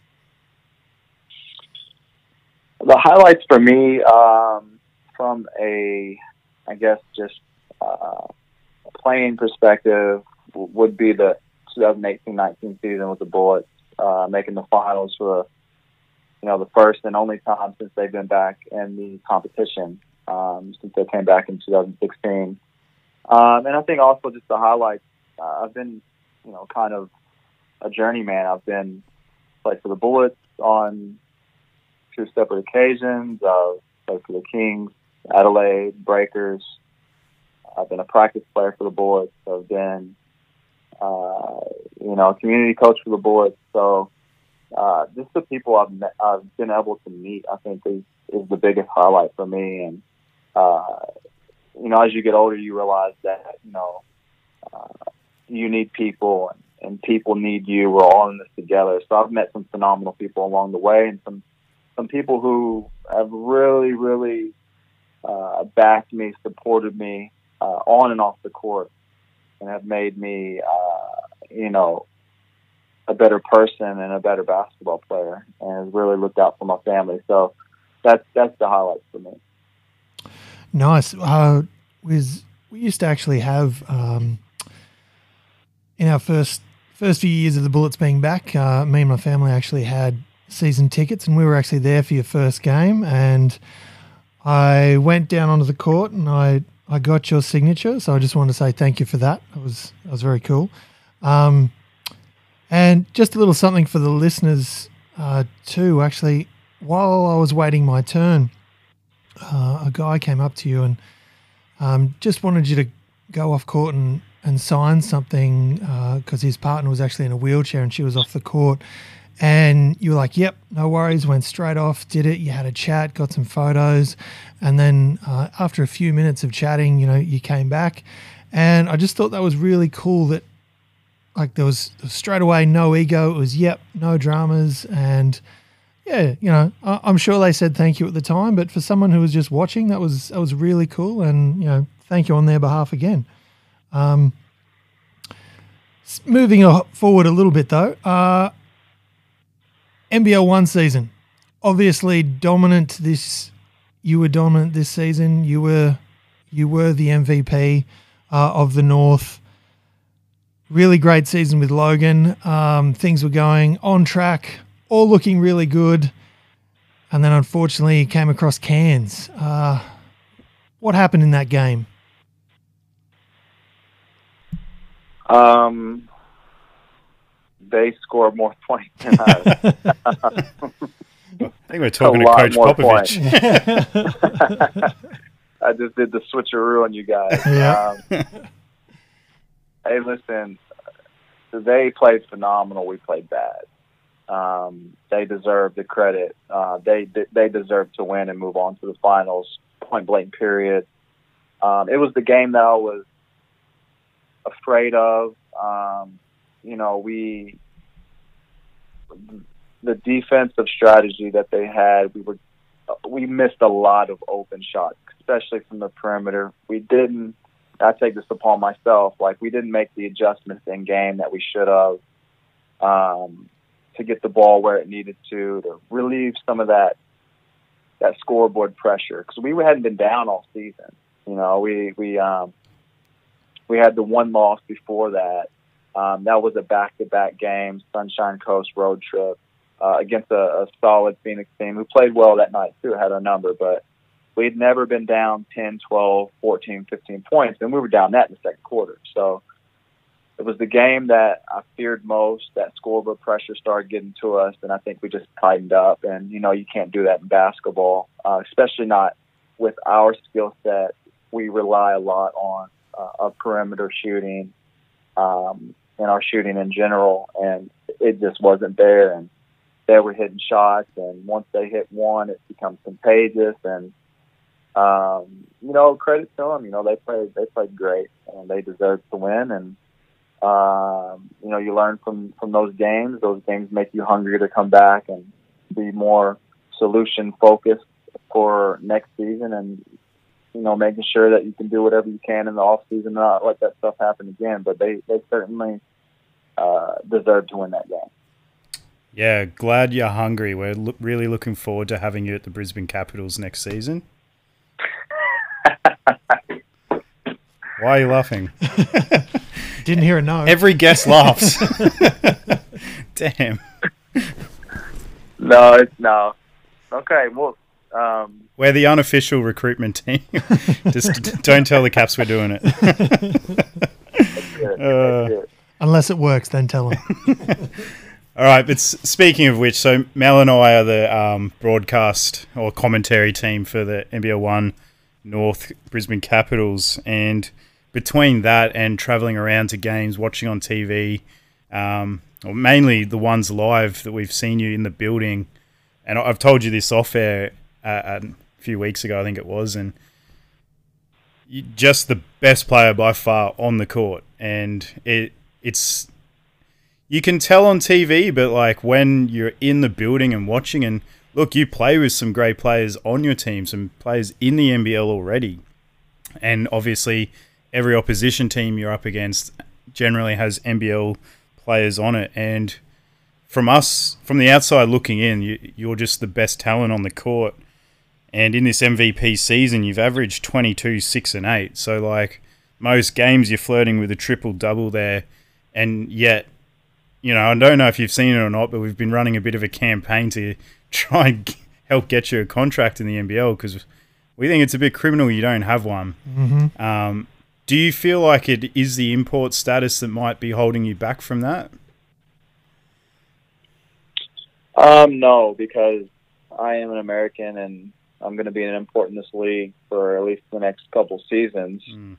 Um, my time is coming. I'm very hopeful that I'll get another NBL contract, and this time it'll be I'll be utilized in a way that um, I believe is going to be best for uh, that team. And um, I'm convicted in what I can do. I believe I can excel and lead a team to a championship at the NBL level, the way that I've led teams at, to championships at the Division two level in Morocco and Senegal Braves. And um, my my value doesn't decrease because one person or one GM or one coach or a market of coaches per se uh, don't see my worth. Like I, I know my worth. I, I believe in myself and I'm, what I'm capable of. Um, I've just had a unique journey, guys. You know, I, I, I wasn't highly recruited in high school. I was a late bloomer. I only played two years of varsity basketball. Um, you know, I was actually told my sophomore year in high school that I'd never play varsity basketball by the head varsity coach. And um, I went to junior college. I was injured. I landed up Division two Bellarmine. Had a great career, but it's Division two, so people always doubt you for that. Uh, I didn't play in the summer league, G League, NBA, Euro League. I have none of that on my resume. So um, for me, my journey's been different than the typical Division One, Summer League, you know, Euro League, come to NBL. You got NBA on your resume, come to the NBL. Those are the guys that they're recruiting now, and good on them because the league is growing and uh, they're getting big names and resumes. But um, you know, if you follow my journey and if you take it for what it is, you know, there's uh, one common theme with with the teams that I've been a part of is they've won, and um, when I've been utilized and played in a significant role, and I take pride on being a winner and a competitor and a leader. And I know I'm going to continue to do that, whether it's at the NBL one level or the NBL level. Um, and uh, I appreciate you guys supporting me, and it means a lot. And uh, you know, I'm I'm not failing to act upon what I believe in. Um, I'm putting the work in, and whenever I get that call, um, I know I'm going to be ready. Yeah, and we we know that call is going to come because you, like, without sounding like a suck up, you're just way too good to not be in the NBL at this point. And even in your short stints in the NBL, you know, it's not like a GM would have been ripping their hair out. Like you fit in perfectly. You you did everything you asked for. So that call will have to be coming, and we look forward to the next chapter uh, for you in the NBL. Yeah, I appreciate that. I'm looking forward to it too. All right. Well, that um, wraps up all of our formal questions, Jeremy. If you do have another spare few minutes, we, we generally do some um, a little segment we're going to call "Let It Rain," where we're just going to bomb away some quick fire questions at you. Cool. Let's do it. Should, shouldn't be too much thinking involved. That's the plan, anyway. Uh, first one's a it's the biggest doozy question we have, so we knock it out early. Who would be your top five players of all time? Michael. Yep. Um, LeBron. hmm Kobe. Um, far out. Uh, Steph Curry. And I got to put Magic on there. Put Magic. There's some handles on that. Bro. All, all five guys can just be known as their first name. I love that. Favorite artist or band? Favorite artist or band? Um, Lecrae is a rapper. Um, NF, also a rapper, and Andy Mineo is also a rapper, Christian Christian artist. Right. Cool. All right. Uh, what's your go-to cheat meal? Hope. Um, protein pancakes. Um, doesn't sound like a cheat meal. No, but, you uh, do you. That's that's fine. And um, there's a restaurant called Nodo here in uh, Brisbane. It's my wife and my. It's our favorite uh, restaurant. So like sweet potato fries, burger. Good enough for me. Very good. Cheat We'll. Like it. we'll tag him in this episode, and you won't pay for food there ever again. Hopefully. Hopefully. uh, best on court kicks. That I've worn. Uh, yeah, ones you've worn or, or ones you want. Just what what do you think are the best kicks on court you've ever seen? And you know, for me right now, I love the PG. I think PG five. Mm. Oh, they are. Um, Got rid of that zipper. uh, Yeah, yeah, the newest Paul Georges. Um, they're extremely comfy. Um, also, the Kobe eight. Oh, eights. Okay, we haven't heard that one No, that before. one. That's a fresh one. I think Very the. Kobe eight. Um, the lower cut ones. Yep. That's what I was wearing my first couple years playing. I think I actually wore them when I played for Toowoomba. The first year. There you go. Um, yeah, probably probably those two. Nice. Uh, favorite movie? Hoosiers. Ah. For obvious reasons. Boozers, Uh, look, I'm a big uh, inspirational underdog. You know, uh, sport movie guy. Like, remember the Titans. hmm Anything that uh, can just uh, lift your spirit up and has to do with sport. Any anything with Denzel in it too. Denzel's Ooh. my favorite. My guy. Agreed. Um, oh, just as a bonus for that question, if there was a movie about you, who would play you? So, what actor would you get to play you in a movie? Definitely Marky Mark for sure. Mark Wahlberg. Mark Wahlberg, I like that. He's, oh, he's got the guns and everything, eh? he might have to work out a bit more first. Uh, what was your first job? Ooh, first job. Um, I umpired men's slow pitch softball. My my dad was an umpire for a long time, um, and uh, I got into that. And also, I worked a seasonal job at a fireworks store Ooh. when I was probably, and that would have been 14, 15 years old. So those are my my my two first first jobs. At least one of them's a cracker. Jesus. All right. Uh, what is number one on your bucket list? I want to run a. I'm a part of a ministry called Hoops for Christ. I want to run a Hoops for Christ clinic in Madison Square Garden, and I want to have Steph Curry there, and my favorite Christian artist Lecrae there, And Ball Don't Lie Australia. And Ball Don't Lie Australia, Appreciate it. NBL, Homicide, Ooh. Like- Ooh.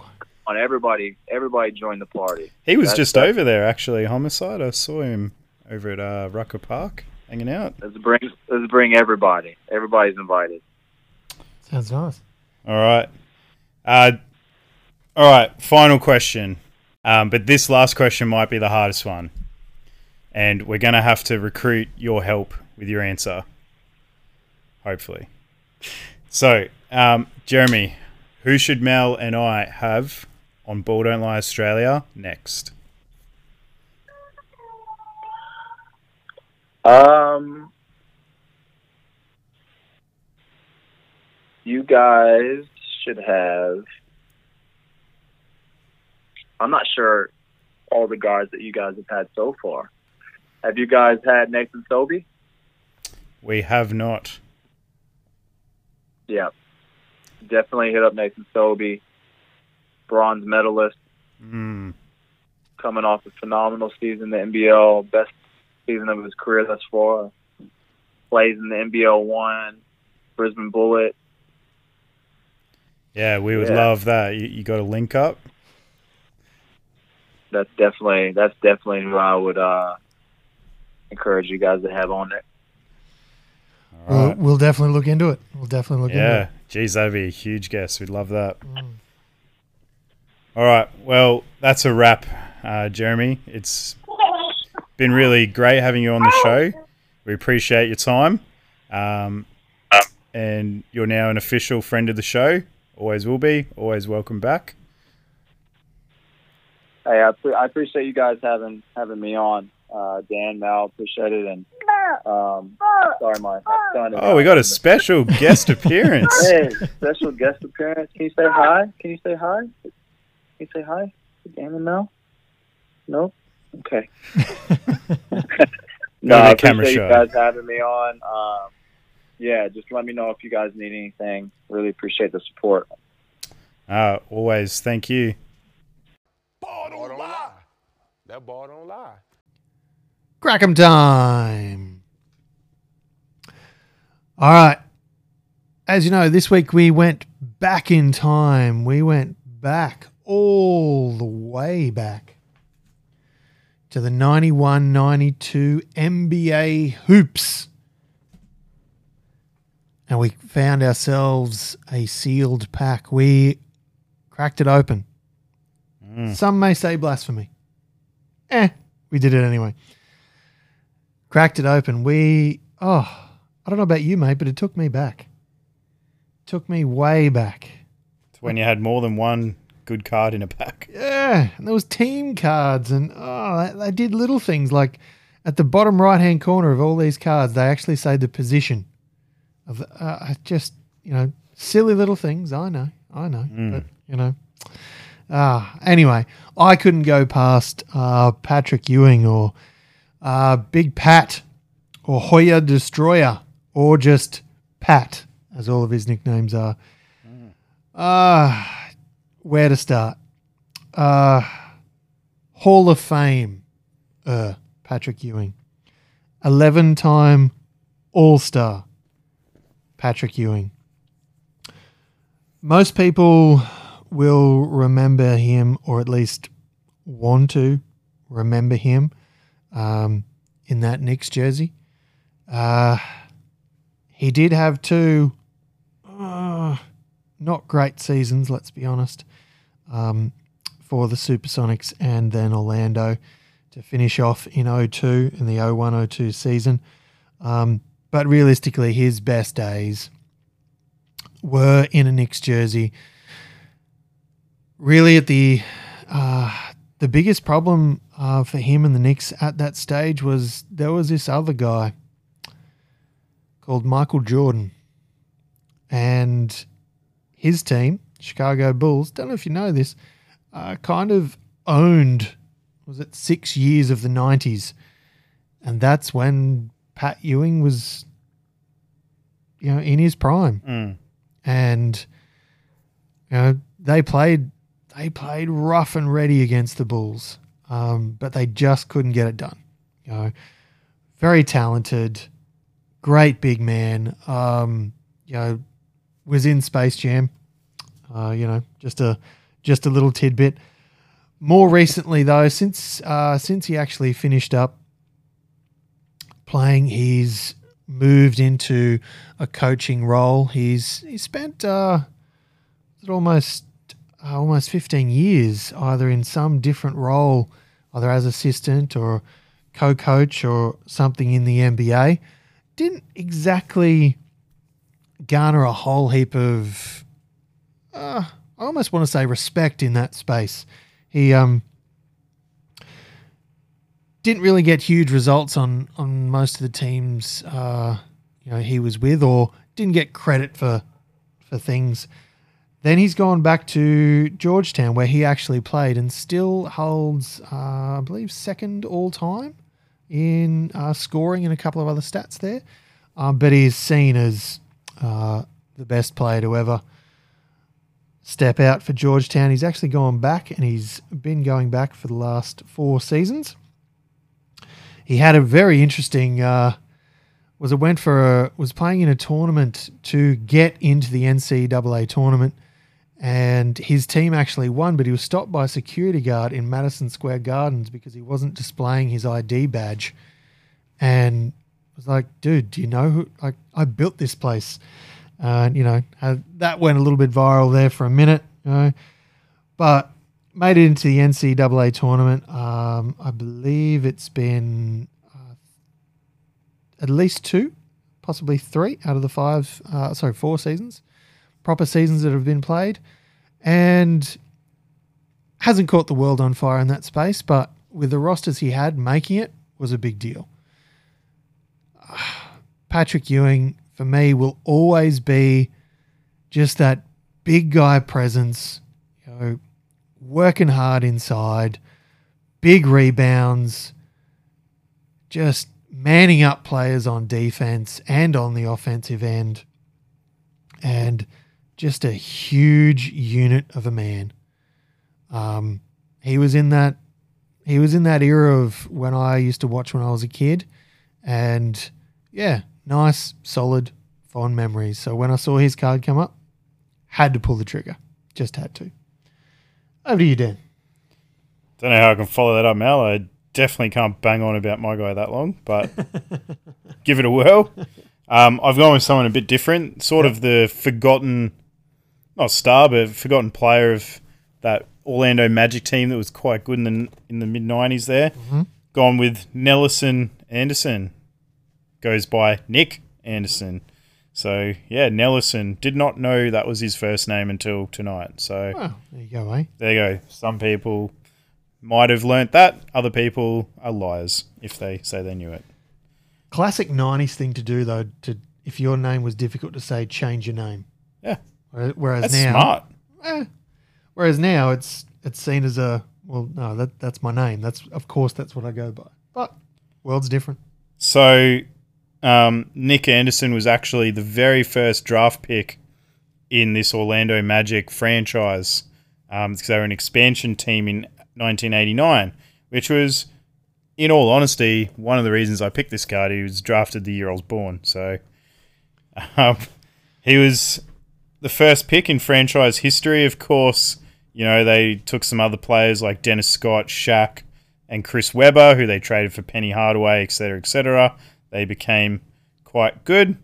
Um, he did have a career high of 50 points off the bench in Ooh. 1993. So, Oh, off the That bench was- is impressive. yeah. Um, unfortunately, Nick Anderson was one of those guys that fueled the MJ fire in um, in the 94-95 season. His comments. So, um, this was in the the uh, playoffs, and Anderson stole the ball off Jordan from behind, went down the other end, and hit a game winner for the Magic. And he said that Jordan didn't look like old Jordan. 45 doesn't explode like 23 used to. So, next game, Jordan wore 23, scored 38, and the Bulls won. Did he actually say that, or did Jordan say that he said that and he actually didn't say that? Who knows, but it's a good story either way, Yeah. right? Yeah, Um, good story. Of course, the Magic went on to win that series, uh, but yeah, uh, Jordan having that off season and coming back the next season and the next season and the next season, well, we've seen what happened. Um, He ended up with the Wizards. well, that was a bit later down the track. It was. Um, but Nick Anderson, he sort of um, struggled in that final series against the Rockets. Um, people even calling him Brick Anderson, I remember, which is pretty rough, especially after the um, sort of the comments with Jordan there. It does write itself though, Brick Nick. I mean, you know, It, his career sort of really went downhill, and he ended up getting traded and blah blah blah. He was at one point um, the very last player from that original Orlando roster. So he spent 10 years there and he was the last player from that first year remaining. He now works for the Orlando Magic, so he works in their community relations department, does a bit of commentary. But all time for the Magic, don't we all? He's actually um, first in games played, which is pretty impressive in my opinion. He's had the most three point attempts, the second most makes. So Dennis Scott has the most makes, and he has the most field goals missed. Um, but getting to some more impressive stuff, um, he left as the all-time leading scorer of the Magic. Um, however, there was one Dwight Howard who came along and took that mantle from him. Faux Superman. Yeah, and look, I, I'm going to be honest. I knew T Mac didn't play there long enough to get this title. I thought Vucevic was their leading scorer all time, but Vucevic is third on that list. Uh, he's pretty much a thousand points behind Dwight, and Nick Anderson was about 800 points behind Dwight now. So, yeah, Dwight Howard scored a lot more points than I thought he did. So, well done. But for Nick Anderson, got a bit forgotten in amongst the Penny and Shaq era there, but was definitely a heavy contributor. Some of his best years, you know, he's averaging 15, 4 and 4, you know, doing his bit. Um, but yeah, I just like to pick someone different. So that is one Nick Anderson. Cracked and wrapped. Nice. Which brings us to the end of the show, Mal. It surely does, mate. Podcast It surely 38. does. In the bag. You know all those banger jerseys we were talking about at the start of the pod, so Yep. oof. Yeah. Whatever. Yeah. I literally don't remember any, but A lot of famous ones. There was none. Uh, big shout out, massive shout out to Jeremy Kendle. Absolute gun of a player. Loved having him on the show. Can't wait to see him back on an NBL court. It will happen for him. Uh, he's got more than enough talent and hard work. We also broke down the Southwest Division, had some fun sound bites for you, some good YouTube ads. Um, hopefully, that YouTube will send through our check for playing those ads. You, you're welcome. That's that was all part of my plan, Mal. I'm just getting us sponsored, you know. Well, you know, extra sponsorship. You know, of course, we have the amazing people from Step Back. Oh, yes, sir. They give us those or create those beautiful graphics you see in our podcast thumbnail each week. So, massive shout out to them. Remember to check Step Back out on the socials uh, for all your vintage sportswear. And remember their their lineup of uh, what they sell changes in the vintage space. So, uh, you know, once it sells, it's gone. So, keep going back every couple of weeks. Have a have a look, see what's there, go from there. Whilst you're following them on socials, remember if you haven't already, Facebook, Instagram, wherever you get your podcast from, like and follow us on all those pages. It's what keeps us going. Uh, really appreciate those who do click all those buttons for us. If you haven't, I urge you to do so. Pretty please. Um, if you do so and you don't want any more sound bites, let me know. I'll get rid of them. Um, if you love them, let us know. We'll do more. I'm sure Mel will love that. Yeah, I'm yeah, I'm sure I could learn to coexist with it. Yep, and I might be a DJ in a few weeks. Who knows? We'll see oh what happens. Oh, God, no. Hey, I got to be better than Shaq, right? DJ, D- that's blasphemy. DJ Diesel, baby. Oh, Ah, he's he's an animal, isn't he? so but- good at so many things. While you're spreading our name, we need to get it out there. Tag some people in our posts. Send our pod to them. Just force them to listen. If you force ten people to listen, one or two of them's got to like it. Hopefully, I, I like a 10 20 percent hit rate. That's pretty realistic, right? Yeah. But while you're at it, run, to the backyard, tell your dog, run out to the front yard, tell your neighbour. Mel, who else should they tell this week?